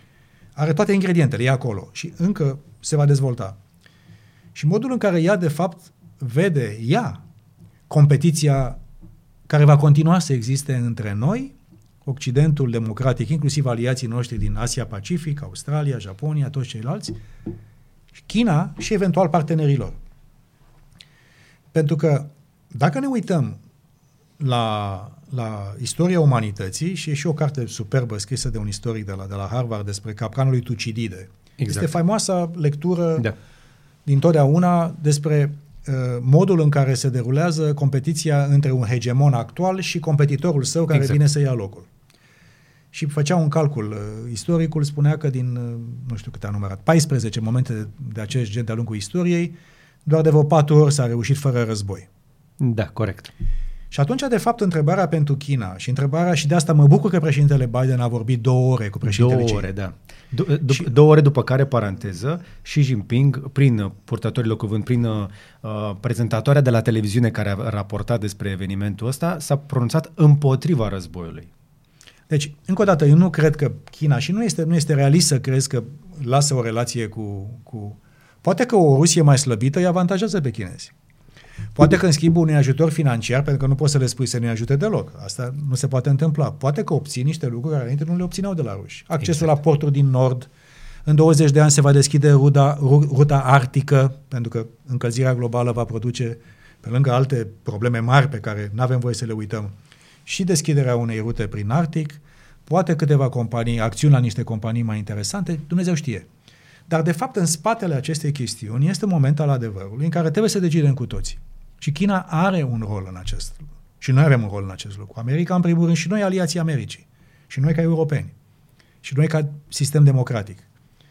Pentru că predictibilitatea și competiția pot să existe. Va fi o competiție acerbă. Da. Și este o competiție care face parte din competiția între marile puteri și între sisteme și între idei. Uh-huh. Vorbeam de idei? Da. Sunt două idei de organizare diferită a societății. Și ele se vor confrunta. Dar asta nu trebuie să conducă în mod necesar la conflict și la război. Păi nu, dar deocamdată se poate face un, avem un deci, război în momentul ăsta. De dar care, de un război nu al Chinei. Nu e, da, dar China profită de pe urma lui. Asta e altceva. Fiecare poate că profită într-un fel de războiul altuia. Nu aici este discuția. Discuția de fond este, apropo de desenul mult mai mare, este care va fi rules of engagement într-o competiție strașnică între Occidentul democratic și o China care continuă să crească și care, faptul că Rusia acum este slăbită și va rămâne slăbită multă vreme după episodul ăsta nefericit pentru ucrainieni și pentru ei. Și noi, ceilalți. Și cred că, de fapt, ceea ce încearcă președintele Biden cu vasta sa experiență de politică externă, îl știu de, de când eram ambasador în America, este un om cu o uriașă experiență. Și înțelege bine Rusia. Și înțelege bine și jocul mare. Și atunci întrebarea este, și asta va fi testul mare pentru China, și cred că asta a fost în esență discuția. Nu intru în detalii, avem și noi feedback de la acea discuție. Interesantă și importantă. Nu putem spune ce decizie a luat China. Dar în spatele acestui test masiv pentru China este cum se văd ei în această nouă ordine mondială care acum se reașează. Cu turbulențe se reașează. Și cred că există resurse de înțelepciune, de interes, ca să putem să facem ca o competiție aspră, să poată să existe într-un mediu care să nu conducă la degenerarea în conflicte, în război și se poate duce o competiție sănătoasă. Ca la Olimpiadă. Nu neapărat ca la Olimpiadă. Pentru că da, nu e aici... cum? Pentru că noastră vorbiți într-adevăr într-un limbaj ăsta diplomatic, geopolitic, dar până una alta se moare mult în Ucraina. Mor foarte mulți civili, iar cineva nu la este, Bei... Nu este războiul Chinei. Da, dar noi la, sperăm, noi da, sperăm dar la ca... Beijing cineva stă ia notițe, bagă la cap și își face socoteli. Și face, mm-hmm. deci ăsta mai a, așa mai pierdut acolo niște lupte, mai niște oameni, nu este o să se moaie un pic, no. mai intru eu un pic no. în Rusia? Nu. No. No. China este o țară cu patru milenii și ceva de istorie, cu o cultură a statalității importantă și cu o gândire confucianistă și... Uh, Le convine un vecin slab. Deci, încă o dată, ce, probabil că ei ce se, ce au, dacă, dacă nu vreau să fac un comentariu prea politic, dar eu spun că ceea ce cred că uh, la Beijing se notează mai abitir nu este cât de bun sau slabă e armata rusească. Nu asta e problema lor. Corect. Nu au problemă cu armata Rusiei. Și în curând chiar nu au nicio problemă cu armata Rusiei, chiar, chiar că e o disproporție tot mai mare. Da. Ei au notițe cu privire la modul în care America își apără aliații, la modul în care Occidentul se poate mobiliza dacă ei ar face ceva similar. Aha. Aceasta este și nu e diplomatic, e politic. Și calculează numărul de zile cât rezistă alianța. Pentru că în momentul ăsta alianța rezistă de vreo trei săptămâni, dar imaginea asta de război, exact cum a zis și uh, Papa Francisc astăzi, le-a, le cerut ucrainenilor să nu se obișnuiască cu imaginea războiului. Pentru că asta este riscul mare pe care Și noi trebuie să mai avem o altă grijă. Pentru că bombardamentul acesta de informații cu privire la, la, la nenorocirile din Ucraina Există o formă de autoprotecție psihologică care se numește banalizarea răului. Exact. Un prieten de-al, foarte bun de-al meu, Vasile Iuga, o spunea ieri la o întâlnire de la Aspan. El, el a spus-o. Banalizarea răului. Da. Și cred că și Papa Francis și cred că și toată lumea care are un pic de inimă și un pic de minte și un pic de suflet, ne dăm seama că aceste, aceste crime cumplite nu pot să ne, să ne transformăm în indiferenți doar pentru că am fost super, supraexpuși. Corect. Și te uiți, în mod inevitabil, nici presa nu poate să stea uh, breaking news uh, 24 de ore pe o Se întâmplă alte lucruri în lume, mai se întâmplă, Doamne ferește, o chestiune economică, socială, o criză. 14 români au mai murit și astăzi de, uh, de COVID, dar, hei, am dat masca deci, jos. Dar, dar, dar, dar, dar, dar noi trebuie să înțelegem că în spatele acestui război din Crimea se duce o luptă mult mai profundă între două sisteme, între democrație și tiranie și că acest război nu este indiferent. Nu avem risc, pe România o spun încă o dată ca să fim bineînțeleși. Dar în spatele modului în care se, se va desfășura acest conflict și a modului în care întreaga lume, dincolo de Europa și America și Rusia, inclusiv China, dar și alții, pentru că nu este China singurul uh, jucător mare. E greu să explici asta unor oameni care văd de aproape războiul ăsta, este foarte aproape de ei și mai greu să-l justifici în fața ucrainenilor care aud bombele deasupra capetelor lor și le mor rudele. Le... Po- povestea, spre exemplu, astăzi uh, un om cum a trebuit să-și îngroape vecinii la ei în curte, pentru că atât a putut să facă, că e plin de cadavre pe străzi acolo. Deci până când marile puteri și sistemele astea, democrația și cu dictatura și reglează ele uh, uh, plăcile tectonice, acolo se moare pe bune, se moare acum. Și chestia asta va mai dura. Este ceea ce încercăm să împiedicăm. Pe de altă parte, avem dreptul să, și obligația să ajutăm pe ucrainieni să se apere, pentru că oamenii pe care îi vedeți acolo sunt și pierde rusești de 3 la 1 raportul. Deci, Serios? Da. Și pe echipamente și pe tot. Deci este o chestiune în care Ucraina luptă strajnic. Din păcate sunt și victime civile, sunt și victime și la ucranieni. Dar încă o dată, vorbeai de lider și de leadership. Da. Obligația noastră ca lider ai NATO e să fim siguri că se termină acest război cât mai repede, că ajutăm pe ucranieni să-și apere țara cât mai bine cu putință, că nu avem un război între NATO și Federația Rusă și că în același timp ne gândim și pe termen mediu și lung cum va arăta lumea după acest conflict. Nu este o chestiune de lipsă de sensibilitate pentru victimele de acolo, ci este mai degrabă o gândire prospectivă pentru liniștea românilor și a nemților și a, și a ucranienilor în viitor și poate a planetei întregi. Uh-huh. Deci aceste lucruri nu sunt în contradicție. Deci eu sunt, bătem eu, șaua să priceapă iapa. Și cred, cred că dacă îi spui uh, președintelui Zelenski, și știu că a existat o informare după colul, întâlnirea telefonică între președintele Biden și președintele chinez, când, când președintele american îl sună și vorbește de ore cu președintele chinez, Zelenski știe că de fapt indirect este un sprijin și pentru el. Evident. Să termine războiul mai rapid. Uh-huh. Deci asta înseamnă leadership la nivel mare. Asta înseamnă să poți să te duci da. și să... O criză, să, să ai grijă de ea, să nu... Unu, să, să o izolezi, să nu se metastazeze în ceva și mai mare, dar în același timp să știi că are consecințe. Și eu nu vreau, eu, eu, nu, eu nu mai sunt uh, dispus, spun ca, ca român acum, da. să mă duc să lucrez doar pe termen scurt.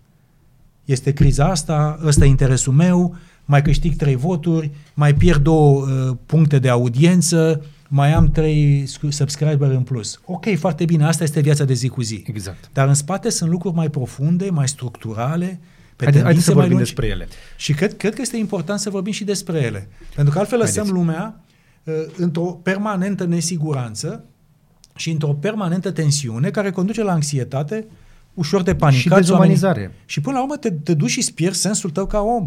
Da. Și, și cred, cred o să ne uităm la televizor că au mai murit nu știu câți în Ucraina și nu o să mai reacționăm și o să facem exact cum s-a întâmplat și în România. Două luni am fost toți în priză, urmăream fiecare știre de pandemie și după aceea am început să ne obișnuim că, hei, e pandemie, doi ani mai târziu se moare în continuare, dar nici nu mai vorbim despre subiectul ăsta. Deci, dacă, este să, dacă vreți așa o predicție bazată pe experiență recentă, vreo, vreo două luni putem fi atenți la Ucraina, activ. Dar după vreo Pe două de altă luni... parte, nici nu putem să cerem uh, ca lumea să se operească complet și de asta este nevoie de organizații cum sunt cea pe care, pe care o servesc eu acum, pentru asta sunt lideri la nivel mai mare, pentru asta există o anumită diviziune a muncii între ceea ce face fiecare dintre noi. Okay. Nu înseamnă că suntem mai puțin umani dacă ne ocupăm și de lucrurile noastre, până da. la urmă avem și noi viețile și grijile da. și problemele noastre sunt multe, uh-huh. dar cred că putem să găsim acel just echilibru da. între a continua să fim atenți la lucrurile importante, omenoși cu cei care sunt în necaz și în același timp să putem să ne gândim, să imaginăm un viitor care din lecția asta păcătoasă să măcar să o transformăm la ceva pozitiv. Dacă tot a fost atât de păcătoasă criza asta, nu ar fi păcat într-un fel să tragem lecțiile, să învățăm din lecțiile astea și să ne ducem și să ne facem lecțiile mai bine tura viitoare? Eu cred că da. Prima pierdere pe care o să o avem și asta mi se pare cea mai mare pierdere, este că de aici înainte țările europene vor investi mai mult în armatele lor. Suntem de acord? Suntem de acord. Banii vor trebui luați de undeva. Nu mai suntem în epoca medievală, când mai mult de jumătate din uh, veniturile Imperiului se duc pe armată. Acum se duc 2, 2,5%, poate vor crește progresiv spre 3% din cauza vecinului, vecinului de la Est, nu știu. Dar chiar și așa, ăia sunt bani care se vor la unde? De la cultură, de la educație, de la sănătate, de la infrastructură, de la chestiile care ne dor. Dar hai să zicem așa. Trezirea la... din toropeala strategică îți spune că libertatea vine cu un cost. Când ai un vecin atât de mare și care poate să facă un lucru atât de brutal cum credeam că nu mai este, este un cost. Eu nu spun că nu, eu aș vrea să fie atât de mulți bani pentru educație și pentru social și pentru toate astea, atât de mult pentru, mai ales în România. Avem nevoie de atât de multe lucruri. Dar există și o nevoie de a fi sigur că nu te trezești că ești impotent în fața unei crize de acest gen. Nu mm-hmm. ai mhm. voie. Iar noi, ca lideri, prima noastră obligație să asigurăm securitatea oamenilor și să ne ocupăm în paralel de prosperitatea lor. Eu okay. nu cred că se exclud. Iar din punct de vedere resurse, întotdeauna există modalități ca o parte din investiții vor fi în industrie de apărare, care înseamnă locuri de muncă, înseamnă tehnologie, înseamnă exporturi, înseamnă o groază de alte lucruri. Nu sunt tot banul e cheltuit și nimica nu se întoarce. Uh-huh. Eu nu aș vrea să văd. Eu, eu, eu sunt foarte mândru de armata română și de militarii noștri. Sunt foarte mândru. I-am văzut în toate de operațiuni, îi văd. Dar au fost decenii de subinvestiție în ei. Da. Putem să ne ducem doar pe la arcul de triumf de 1 decembrie sau să-i aplaudăm când vin din veteranii din Afganistan și să spunem că nu trebuie da, să da. le oferim? La tehnică militară nu prea avem cu ce să ne lăudăm așa la parada de 1 decembrie. Îmi cer, cer scuze, dar nu avem nimic dar ultramodern acolo. Trebuie să te hotărăști. Că tu ești indecis în declarațiile tale în ultimele două minute. Nu, nu, deci nu. Trebuie eu, și eu constat, e treaba mea să constat. Eu, eu, eu sunt, uh, eu, eu, eu n-am făcut stagiu militar. Rău pentru tine, eu am făcut. Am făcut la Slatina, da. la artilerie, eram 120 de tineri în niște foste grajduri cu trei wc turcești și cu sobă cu lemne. Da. Nu era cea mai grozavă armată pe care am putut să o văd, da. dar o armată de profesioniști bine echipată care să-și facă treaba, o populație care poate să fie mai pregătită pentru intervenție nu de război, ci pentru situații deosebite. Uh, cum să spun, lume care să înțeleagă că există și răspunderi. Doamne ferește, vine o inundație, Doamne ferește, vine altceva. Da. Deci poate că este o, o, o soluție de a învăța lecțiile corecte. 2% pentru apărare este, este plafonul minim pe minim, care da. noi îl avem. Și evident, și va, va, va depinde foarte mult, nu, va depinde foarte mult cât durează criza și ce face da. Rusia după ce această criză se va încheia. Am auzit în uh, discursurile uh, ultimilor doi președinți americani că armata progresiv va trebui să înceapă să aloce uh, resurse nu doar pentru a se pregăti pentru amenințări armate, ci pentru schimbările climatice. Deci, da, ai nevoie de armată și pentru intervenții în situații de urgență, pentru că s-ar putea ca la un moment dat pompierii să nu mai fie de ajuns. Sau pentru o situație umanitară. Da. Sau cum a fost cu COVID-ul când a fost acolo. Ai avut nevoie de militar pentru că știu să facă logistică, îți instalează lucrurile alea, funcționează, funcționează perfect. Da. Deci nu totul este uh, un ban investit în, în fiare și în... Dar eu în sunt în ăsta mai așa, poate prea de oraș, dar eu cred că mai degrabă uh, viața noastră nu ar trebui să aibă nevoie de armată. Într-o societate normală la cap, n-ai nevoie de șenilă. Așa gândesc eu. Nu, n-am, n-am nostalgii de chestii pe care nu le știu. N-am, n-am fost expus la război, am trecut așa uh, razant pe lângă Revoluție, că eram prea mic. Mi-ar plăcea o viață fără amenințări de genul ăsta. O, ce mi-ar place și mie o viață ca asta. Din păcate, asta este, este în, în povestea cu Ileana Cosânzeană. și Greucean. Ok, depășim atunci momentul. Uh, trebuie să ne întărim, nu știu dacă o să mergem, nu știu dacă o să ne cheme pe noi, pentru că știu că un soldat profesionist face cât șapte mameluci neantrenați. Suntem de acord? Da, un pic de, un pic de antrenament când și încolo, cred că n-a strica. Mai merg la poligon din când în când, mai trag. E? Trag bine. Tata a fost la lunetiști. Uh, dar, în afară de pregătire... o generație suficient. da, exact. Aș prefera să nu fie nevoie să trag și eu. Însă, ar exista undeva dovezi foto că trag bine la țintă. Însă, nu le-am publicat nicăieri. Nu, nu vreau să mă laud cu chestia asta, deși v-am spus că merg. Uh, însă aș vrea să ne concentrăm un pic pe partea economică acum. Uh, ne aș vrea să ne apropiem un pic de final. Nu știu cât vom mai pot ține, după aceea o să luăm întrebările. Asta e ultima întrebare pe care o mai pun eu înainte să las comunitatea. Se răcește mâncarea acasă și... Um, Băi, foame? Ați mâncat? N-am mâncat, am venit, am venit. Oh, pe... hai, hai, ok, mă, mă grăbesc ce putem face noi, ce putem lua bun din chestia asta? Știu că, din nou, nu vreau să pară cinic, dar exact cum ziceați noastră, le luăm pe căprării, da? Putem să alocăm resurse pentru uh, efortul de război, resurse umanitare, dar viața trebuie să meargă înainte.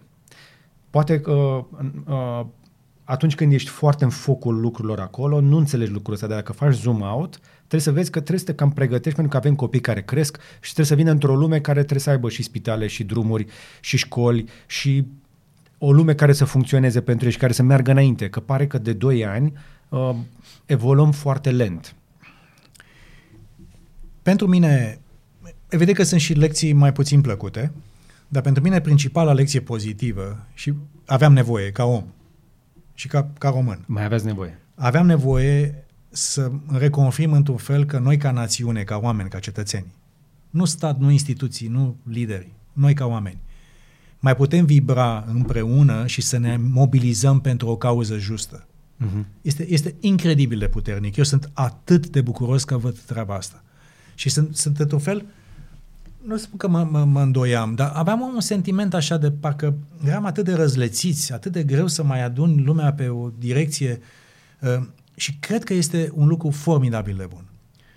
A doua chestiune care am văzut-o aici și poate că ar merita să încercăm să o aducem și în viața publică, în viața economică și socială, este o colaborare mai lină decât oricând alt, cândva între public, privat și neguvernamental.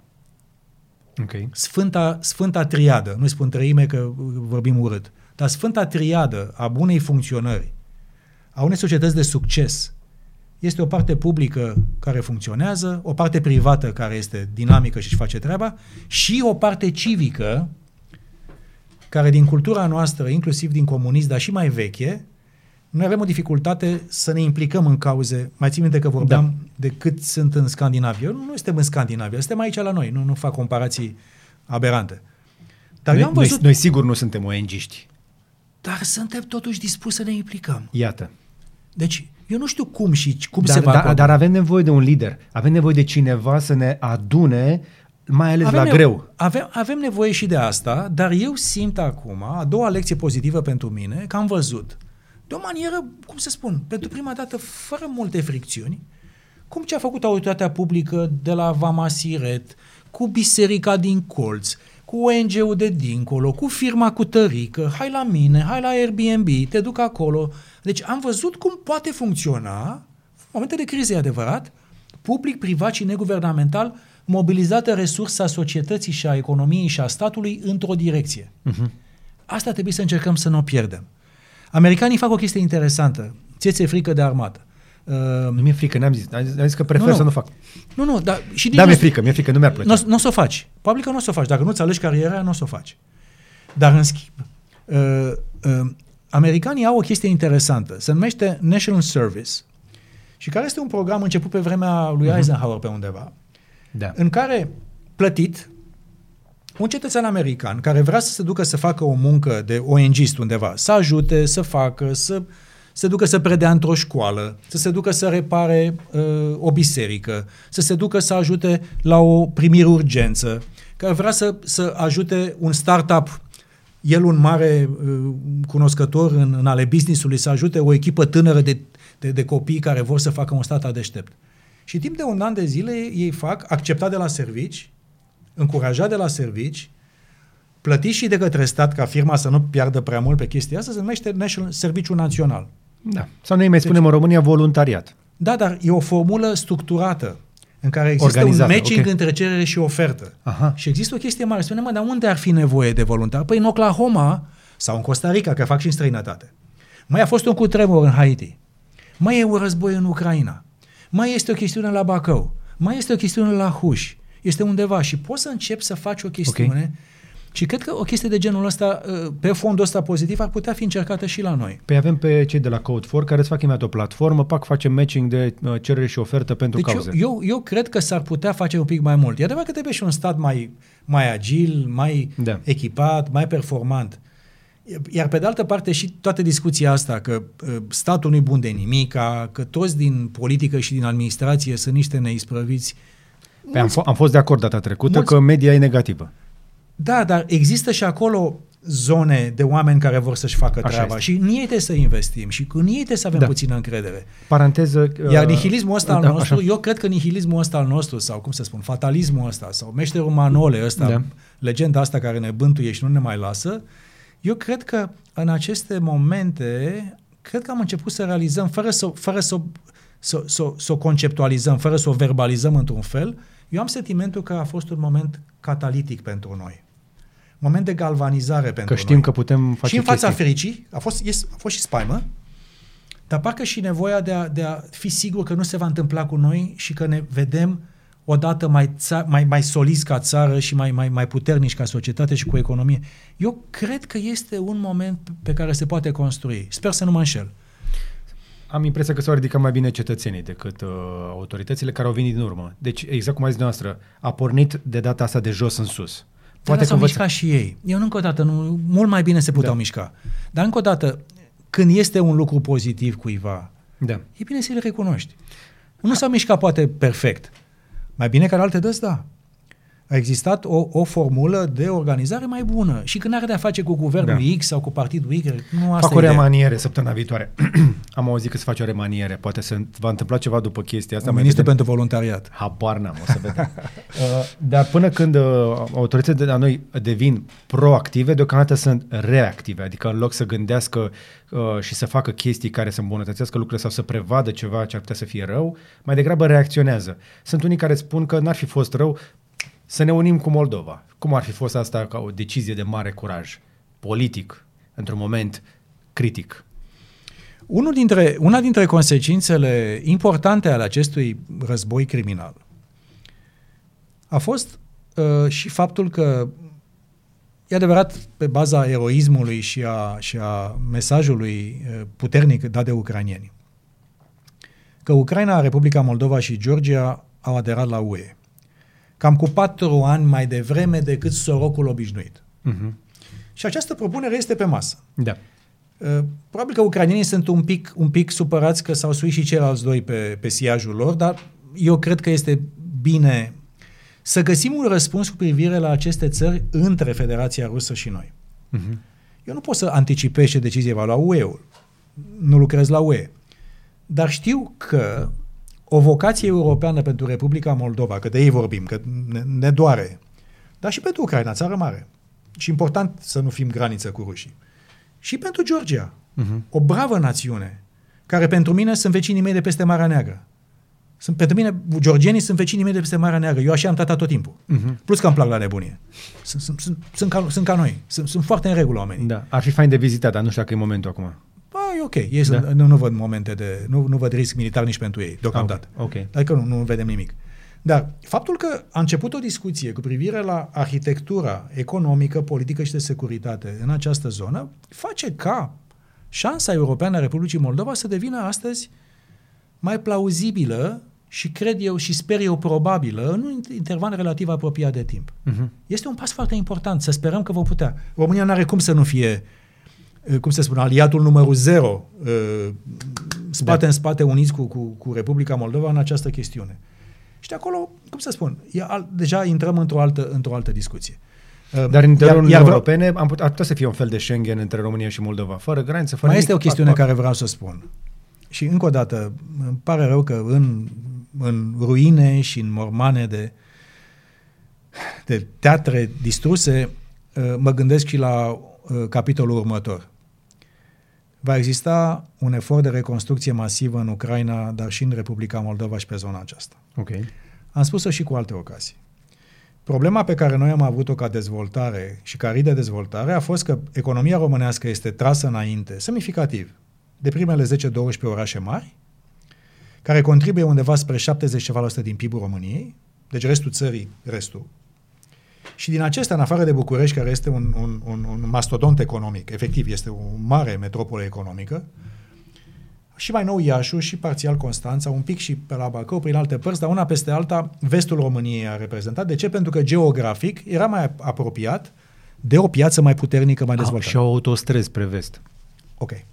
Deci eu cred, spunând așa, uh, și mă gândesc și militar, pentru că noi acum, când vorbim că la summitul NATO de săptămâna viitoare, la summitul de la Madrid, vom lua decizii cu privire la prezență robustă NATO permanentă pe la noi, asta înseamnă că eu am intrat de la NATO și sunt convins că se va duce și către UE, în care spunem de-abia acum facem integrarea de plină a noilor membri NATO și UE. Uh-huh. Pentru că eu am făcut o extindere politică și economică, dar n-am făcut una cu adevărat strategică. Așa este. Conducte de petrol de acolo până dincolo nu au fost. Dincolo prezență nu a fost. Deci este o ocazie extraordinară pentru țări ca România și ca Polonia și ca Slovacia și ca Ungaria, că suntem cu toți vecini pe aceasta, dar mai ales pentru noi și pentru moldoveni. Să folosim acest moment pentru că se va crea demand, se va face cerere. Reconstrucția Ucrainei înseamnă companii, înseamnă business înseamnă nevoia de a avea șosele să duce acolo. Va avea nevoie de reconstrucția de aeroporturi. Înseamnă că aeroportul din Bacău devine unul central. Uh, uh, conurbația Brăila-Galați va deveni una de prim rang. Înseamnă că portul Constanța, în condițiul că Mariupol va rămâne la ruși, va deveni un port și mai relevant pentru, pentru multe Deja lucruri. Constanța este aglomerată. Da, trebuie construit în continuare. Sunt, da. sunt planurile vechi, apropo de Agigea și zona de acolo, în care în continuare se poate construi. Este spațiu de a construi. Probabil vom face în sfârșit canalul Dunăre-Marea Neagră rentabil. Deci eu simt undeva că în toată, în toată, toată criza asta profundă, nu spun că există și oportunitate, că e prea cinic, dar va fi consecințe. Uh-huh. Și o să, o să fie pe de o parte strategice, așa cum am spus, europene și globale, dar va fi și economice. Da. Și în clipa de față, cred că este o șansă formidabilă ca geografia Europei să nu se termine la mine pe prut. Ok. Și dacă geografia Europei se extinde, înseamnă că și estul României și partea cealaltă de Românie, care nu a avut, temul lipsa de, lipsa de infrastructură este și vina noastră, în mare parte. Dar este și o realitate de economie slabă și în Ucraina și la noi și atunci nu se leagă lucrurile. Ucraina a crescut economic foarte puternic. Nu știu că știți, dar pe partea de IT exportă de vreo 2 miliarde. Numai IT. Da, și au ingineri de aviație grozavi. Da. Și sunt, uh, au o zonă industrială foarte interesantă. Dar îți mai spun altceva. Apropo de Schengen și de uh, trecere de frontieră. Înainte de război, Polonia și cu Ucraina aveau vreo 12 puncte de frontieră uh, comune. Da? Și Polonia în Schengen. Ucraina nu e, nici nu e. Și făceau o chestiune foarte simplă, pe care și eu am propus-o de multă vreme, își făceau controlul odată. Și bazele de date cu privire la ce trece, ce convoi, ce scanere am, să nu-mi intre porcării pe acolo, să văd ce produse sunt, ce erau, mergeau în baze de date separate. Dar era un control unificat. Ok. Deci era Vameșul și polițistul de frontieră ucrainean și polonez într-un singur loc. Uh-huh. Ăla nu aștepta, business-ul mergea și aceste mici chestiuni pe lângă așteptarea să vină uh, autostrăzi, să lege Marea Neagră, pot fi făcute mult mai repede de către noi. Okay. Și eu am mai spus-o când am avut o, o, o anumită calitate oficială acum câțiva ani de zile și am zis, pentru mine, dacă aș începe de undeva, pe lângă, evident, Vama Siret și ce e acolo, eu aș Vama, începe... Vama Siret a devenit un mare hub Sigur. Și, de comunicații. Și este un început foarte bun. Dar al doilea mare loc unde este trifurcația de graniță între România, Moldova și Ucraina, este la Giurgiulești. Uh-huh. Care este leagă, de fapt, uh, Dunărea Maritimă, Brăila Galați, este și bucățica de Moldova, are un acces de 800 de metri la Dunăre. Da. Și am fost acolo și am vizitat și 400 de metri sunt ținute de stat și e cam, e cam e cum ca asta tată aici de pe masă, nu mare lucru. Și 400 de metri sunt dați la un antreprenor olandez și exportă pe 400 de metri de Dunăre uh, extrem de multe, de multe produse. Deci în clipa de față cred că este o șansă de a echilibra motoarele economice ale României, de a okay. echilibra nivelele de dezvoltare ale României și, har Domnului, cine știe, poate crearea condițiilor ca și din punct de vedere al, al plecării de populație care e, e complexă, să se creeze condiții mai bune acasă, ca lumea să înceapă să aibă opțiune și acasă. Păi sunt afară. opțiuni și acasă, sunt mai multe ca niciodată, nu sunt la fel de bune ca în vest încă, dar uh, din cele șase milioane de care vorbeam că vor, uh, vor fi plecat din Ucraina, Uh, se estimează că cel puțin 20% nu se vor mai întoarce. Unul la mână pentru că s-ar putea să nu mai fie o casă la care să se întoarcă sau pur și simplu vor face un alt rost. Și sunt mulți copii care sunt dezrădăcinați de acolo, nu le, nu le va fi ușor, dar nu mi-am propus să fac un interviu pe partea emoțională. Uh, rapid, două, trei întrebări. Ne-am lungit, s-au făcut două ore de interviu. Ați spus că nu vă grăbiți, eu m-am lungit, să știți. Da, întrebări trebuie să luăm. Uh, luăm, da. S-au strâns foarte mulți oameni, am trecut de 5.000 de urmăritori simultan deja de, de ceva timp și uh, sunt foarte bucuros că am reușit să facem interviul live. Uh, hai să vedem. Deci, ziceam mai devreme Sergiu Cătălin Mureșan, aveți informații cu privire la implicarea Indiei în acest conflict în scopul de a ajuta Rusia? Că, apropo, uh, nu știu dacă știți, dar anul ăsta pentru prima dată India a depășit la recensământ populația Chinei. E și acolo o tensiune. Uh, India și cu China sunt în, în, în, într-un conflict mocnit și ele. Ehm, nu am văzut nimic pe linie de colaborare militară. Ehm, există o colaborare militară între Uniunea Sovietică, acum Rusia și India, care este veche. Am văzut de asemenea că s-a obținut la Consiliul de Securitate India, deci exact. clar că își protejează puțin relația și cu ei, dar nu vedem nimic din punct de vedere uh, sprijin militar pentru Federația Rusă în acest moment și cred că vor fi atenți. India a fost și rămâne campionul mișcării de nealiniere și va, va avea, are o cultură istorică și strategică de politică externă care va face să fie atentă și nu va lua părți. Nu i-a condamnat pe ruși uh, în sensul uh, propriu, dar nici nu-i ajută în această campanie militară. Se proiectă să devină și o superputere. Sunt în devenire. Sunt în devenire da. și pe măsură ce vor deveni, vor, uh, dar deocamdată mai povestim. Mai discutăm. Um, lui Robert Colpoș cred că i-am răspuns de relațiile cu, uh, cu Rusia. Uh, Sebastian Capitan, spre exemplu, vă mulțumește. Întreba uh, Mihail Popa și sunt convins că e greu de răspuns, dar dați-ne măcar, el zice așa, cât se estimează că va mai dura starea actuală, starea de război în Ucraina, războiul efectiv? Nu știu, mi-e greu să dau, să fac o estimare pentru că lucrurile sunt foarte fluide, se, se întâmplă în fiecare zi, vedem uh, întăriri de ambele părți, dar probabil că uh, câteva săptămâni, din păcate, cred că mai avem în față de, de conflict. Câteva săptămâni. Da. Uh, Matei întreabă, având în vedere dezastrul ecologic care ne paște de după colț, este oare acest moment o oportunitate pentru țările europene să înceapă o renunțare accelerată la combustibilii poluanți? Asta este cea mai importantă, probabil, întrebare care ar trebui să stea pe buzele tuturor, pentru că uh, suntem în mijlocul unei secete prelungite încă de anul trecut și toată zona asta a României este cu risc de deșertificare.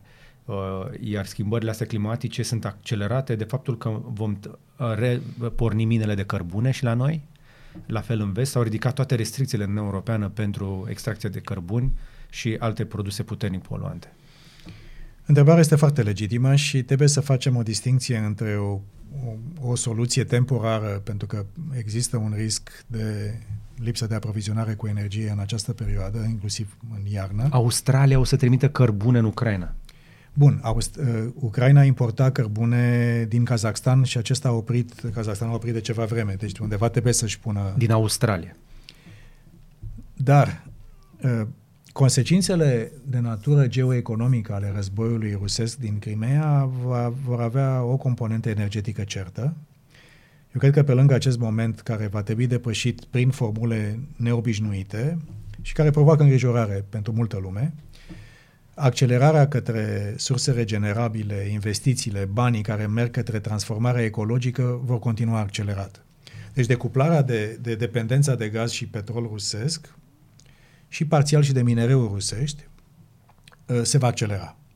Asta înseamnă că în paralel cu o soluție de peticire de moment, că este o soluție de peticire de moment, eu anticipez că uh, accelerarea diversificării energetice, hidrogen, bani, tehnologie se vor amplifica. Deci cred că vom putea să păstrăm targeturile pe care le-am luat la COP26 și anul ăsta la, în Egipt, la, la COP27.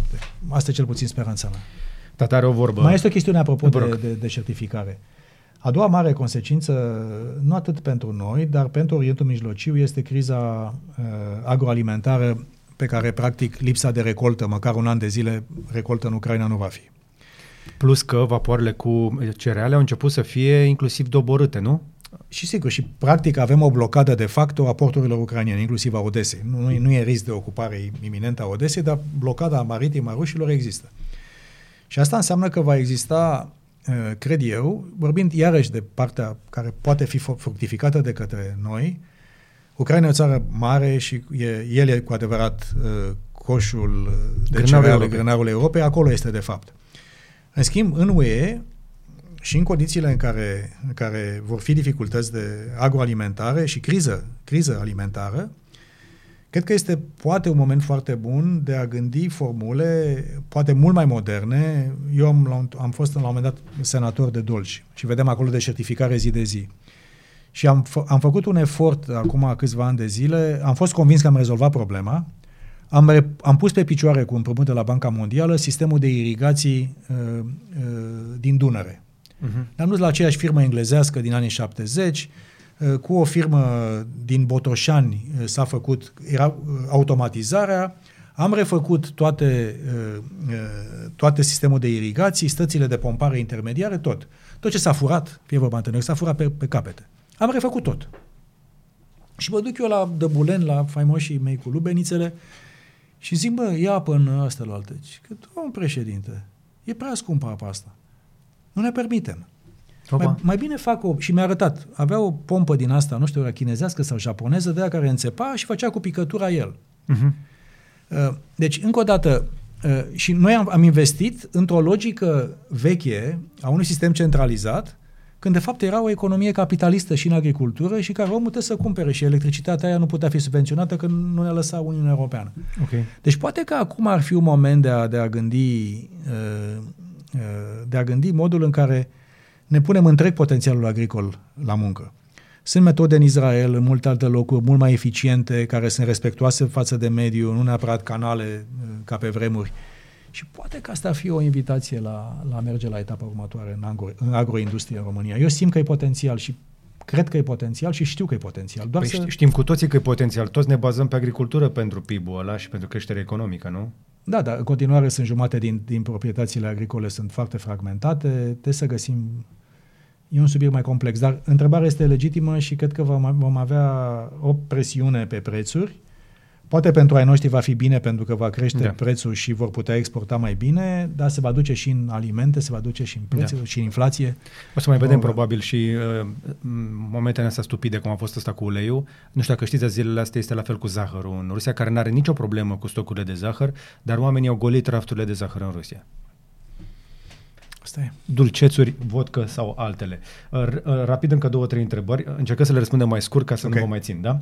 Uh, Daniel Constantin Ciungu. Ce se va întâmpla la conducerea NATO din octombrie și decembrie? Reveniți în țară? Are România un candidat pentru conducerea NATO? Ar avea șanse?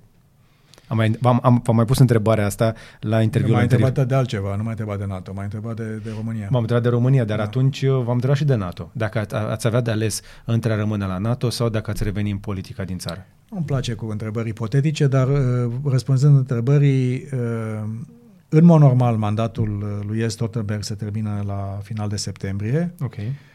Suntem într-o criză mare acum și... Nu cred că pleacă în mijlocul conflictului. Și vom vedea care sunt deciziile pe care le luăm. Știți bine că a obținut uh, și merită cu prisosință. E un om extraordinar și un fost prim-ministru 10 ani al Norvegiei, uh, un economist uh, foarte bun, a, a obținut poziția de guvernator al Băncii Centrale al Norvegiei, care are în, în subordonare și cel mare fond de, suveran din lume. Statoil, nu? Uh, nu, este e firma de petrol al lor și de gaze. Este, este fondul suveran, fondul suveran care da. are 1,5 trilioane. 1,5, da. Și din câte știu, este cel mai mare acționar minoritar în Apple, printre altele. Și este un investitor uh, global, transversal în toate industriile. În toate industriile. Și, și, deci, este Stoltenberg oricum, uh, uh, în mod normal își termină mandatul acolo. Vă spun încă o dată foarte, foarte direct că n-am început procesul de găsirea succesorului pentru că efectiv n-am avut timp și nu-l facem noi, îl fac țările aliate. Eu cred că cu șase luni înainte cam știu. Noi credem că vom vedea, avem și un summit săptămâna viitoare, mai vedem ce facem. Okay. Cu privire la, la, la, la poziția mea la NATO, mi-a fost prelungită până la final de 2023 și... Ori faceți tranziție, ori rămâneți acolo. Și vom vedea ce se va întâmpla după aceea. Cum spuneam, am luxul să-mi aleg calea care mi se pare cea mai interesantă, dar uh, e de vreme să discutăm despre orice altceva. Dar nu cred că v-ați mulțumit cu guvernator BNR. La cum vă știu. Da, și aș monta un fond suveran al României. V-ar plăcea, nu? Nu, adică la, mi-ar place, mi-ar place să-i ajut pe cei de acasă să-l facă. Apropo de Georgia, și-au făcut în 9 luni de zile un fond suveran de 6 miliarde de dolari. În 9 luni. În 9 luni. 9 luni, da? Georgia. Da, ar trebui să... Ar să adică mai sunt lecții de învățat și de la cei mai mici, nu neapărat de la cei mari. Și Georgia este la o oră de zbor încolo, dacă am avea zbor direct. Vecinul nostru de peste Marea Neagră, tratați-l ca atare. Uh, Gabriel Cazacu, sunt șanse ca tactica Rusiei să fie cit, uh, în citatul lui Sun Tzu prefate slab și lasă adversarul să, creadă, să, te cre- să se creadă puternic? Dacă a fost uh, o astfel de intenție, a fost atât de bine disimulată încât uh, cred că uh, ar, ar merita un premiu Nobel pentru, pentru comedie. Caricatură, da. da. Sau cum ar spune uh, paraziții, Oscar la caricatură.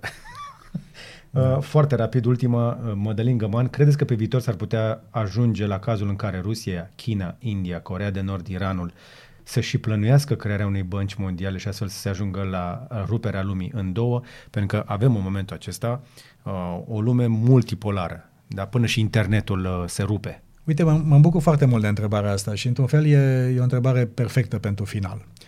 Când spuneam Mulțumim, la început... Mădălin, apropo. Mulțumim foarte mult. Chiar e o, e o întrebare de fond. Pentru că am spus că acest război va avea consecințe. Dar și sancțiunile masive ale Occidentului împotriva Rusiei vor avea și ele consecințe. Unul, evident, prin slăbirea economiei și, și oprirea alimentării mașinii de război, dar pe de altă parte vor fi consecințe cu privire la uh, piețele financiare, la uh, lanțuri de aprovizionare, la acest început de coexistență între regionalizare și globalizare selectivă, uh-huh. a spune. Uh, protecționism mai mult, tarife. Uh, deci este, este uh, noul sistem de ordine mondială, economic și politic și de idei, este în clipa de față în transformare. Și când am spus de marea transformare, pe care și România cred că trebuie să, să aibă curajul să, să ne uităm la perioada asta ca o perioadă de mare transformare, în care cei care stau pasivi și pe margine vor fi cei pe care se va închide marea transformare, în sensul că se închide la minus. Uh-huh. Ca întotdeauna. Acum am privatizat noi uh, cimentul acum niște ani de zile și se închideau producțiile de la noi ca să se închidă pe o chestiune globală. Nu era cu supărare, așa funcționează lumea. Deci în clipa de față suntem în momentul uh, de, de, de o complexitate fără precedent, a spune, în istoria umanității, avem norocul că suntem de partea bună a baricadei în Europa și în relația cu americanii. Avem 25 de ani de parteneriat cu americanii, apropo, anul ăsta. Uh-huh. Mi-aduc aminte, eram junior ambasador și l-am inventat într-o, într-o după amiază cu ei. 25 de uh, parteneriat și 15 de NATO.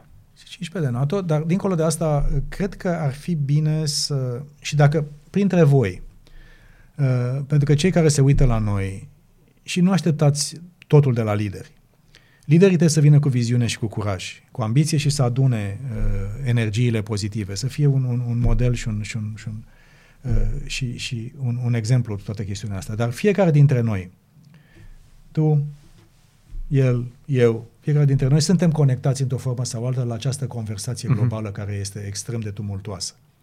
Și rugămintea mea să încercăm cu toții să vedem ce ar însemna asta pentru România. Pentru că fiecare, tu știi foarte bine, te văd pe emisiunile și pe podcasturile tale. Uite, tehnologia asta.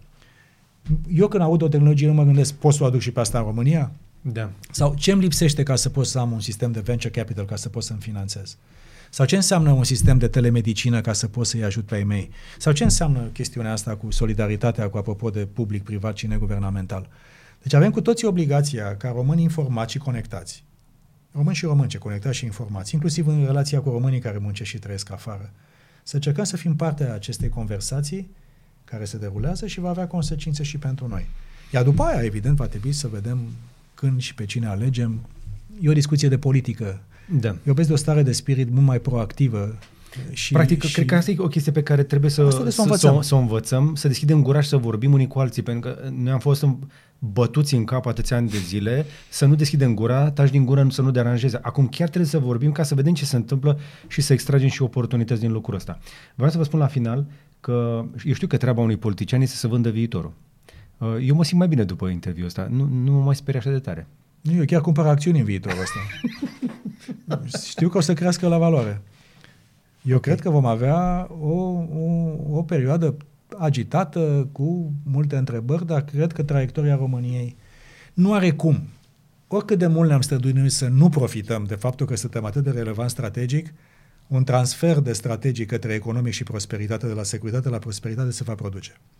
Mhm. Dacă suntem un pic mai organizați, un pic mai, mai cutezători și un pic mai puțin timizi și provincial de multe ori, părerea mea este că putem să facem într-un deceniu de acum încolo saltul cel mare.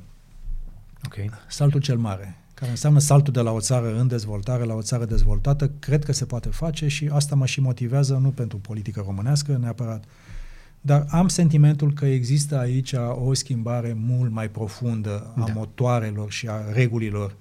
Da. Și pot să spun și aici e meritul nostru, al tuturor ca națiune, că suntem astăzi mai importanți pentru Occident decât oricând. Ce facem cu importanța asta? A depinde și de noi. Slavă Domnului, Occidentul știe că dacă vrea să hrănească democrația, trebuie să fie prosperitate acolo. Și ne vor ajuta să experimentăm prosperitatea ca să știm la ce renunțăm în cazul în care înclinăm la loc. Și dacă ne ajutăm și noi puțin pe noi înșine, să știți că este un, este un tandem perfect. Mm-hmm. Există, pre, există predispoziție pozitivă pentru lecția învățată, este că dacă lași regiuni întregi și zone întregi în sărăcie și în lipsă de oportunități, țările devin fragile, reziliența de societate se, se, se atomizează și când vine un șoc de genul ăsta, te trezești că ești nominal acolo și în termeni practici ești missing in action. Da. Și, și cred e, că această, da. înțelegere, această înțelegere că într-un fel, de-abia acum completăm extinderea NATO și a UE. De-abia acum se face, de fapt, marele salt de, de, de echilibrare dar ca să poți să ajungi la nivel de dezvoltare a celorlalți, este nevoie să-ți faci și tu treaba ta. O, și, o autostradă prin Moldova, niște investiții pe acolo. Să știți că o să vină și asta. Eu, sunt, eu, sunt, eu, eu, eu o simt și am, am, am, am, fac sportul ăsta de prea multă vreme. Și am un miros la oportunitate este, incredibil de bun. A, a, ați fost și la putere și ați și promis și dumneavoastră de câteva ori. Sunt am convins promis, în istorie. Dar poate promis. de data asta. Cine știe? Treaba noastră de politician se oprește în seara asta aici, ați promis suficient și uh, ceva ce v-am și crezut. Mă, mă, mă simt mai bine după interviul ăsta, mai puțin anxios în legătură cu viitorul apropiat. Uh, nu mi-am făcut bagajul, nu plec din țară, uh, nu am scos bani de la bancă cash, nu, nu prea țin cash de fel, nu, nu vreau să am momel pentru hoți, nu de alta. Uh, și cred că ne este bine aici, pentru că până la urmă dacă tot am trăit, am avut discuția asta, vă mai țin foarte scurt, dacă, poate că cei care ne uită, dacă sunt atât de mulți, poate rămân, îi lăsăm cu ideea asta. Mă întreba și pe mine soția că treaba femeii este să aibă grijă de familie, da? Sigur. Ce facem noi în caz de? Și am zis, bă, Lore, dacă chiar e groasă, vă urc într-un, într-o mașină sau într-un avion și vă trimit undeva în siguranță. Dar eu unde să plec?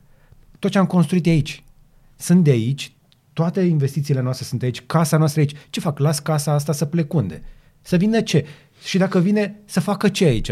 Că noi suntem de aici. Și trebuie să ne împăcăm cu ideea că suntem de aici. Și dacă plecăm la drum cu ideea asta că noi suntem de aici, nu avem unde să plecăm. Noi dacă vrem să plecăm, deci tot aici trebuie să ajungem.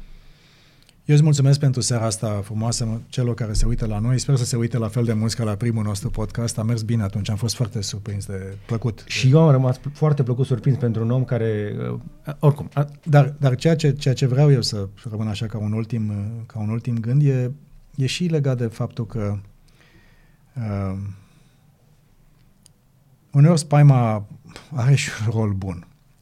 Uh, nu avem și am ieșit și am comunicat mult mai mult perioada asta decât de obicei. Nu e, nu e treaba mea să comunic uh, atât de mult, e treaba mea să comunic cât trebuie, unde trebuie, a, pentru a comunica mesajele alianței. Uh-huh. Dar am simțit acasă această nervozitate, această, această început de spaimă și am simțit că e obligația mea să vă spun de la sursă că pe termen scurt nu sunt, nu sunt dificultăți pentru noi și aș vrea ca, ca, ca lumea să, să, să, să asculte acest mesaj al nostru și și poate mai învață niște lecții de comunicare cei care se află acum la putere, dar asta este treaba mea să o spun la dumneavoastră. Nu mă băgăm în politică. Că nu, nu vă bag în politică, dar ne lipsește un comunicator sau mai mulți care să ne mai vândă viitorul, să ne liniștească, să ne vedem de treabă, că dacă stăm toți așa anxioși, nu mai facem nimic. Și gata. Domnule Geană, vă mulțumesc. Le mulțumesc celor care ne-au urmărit.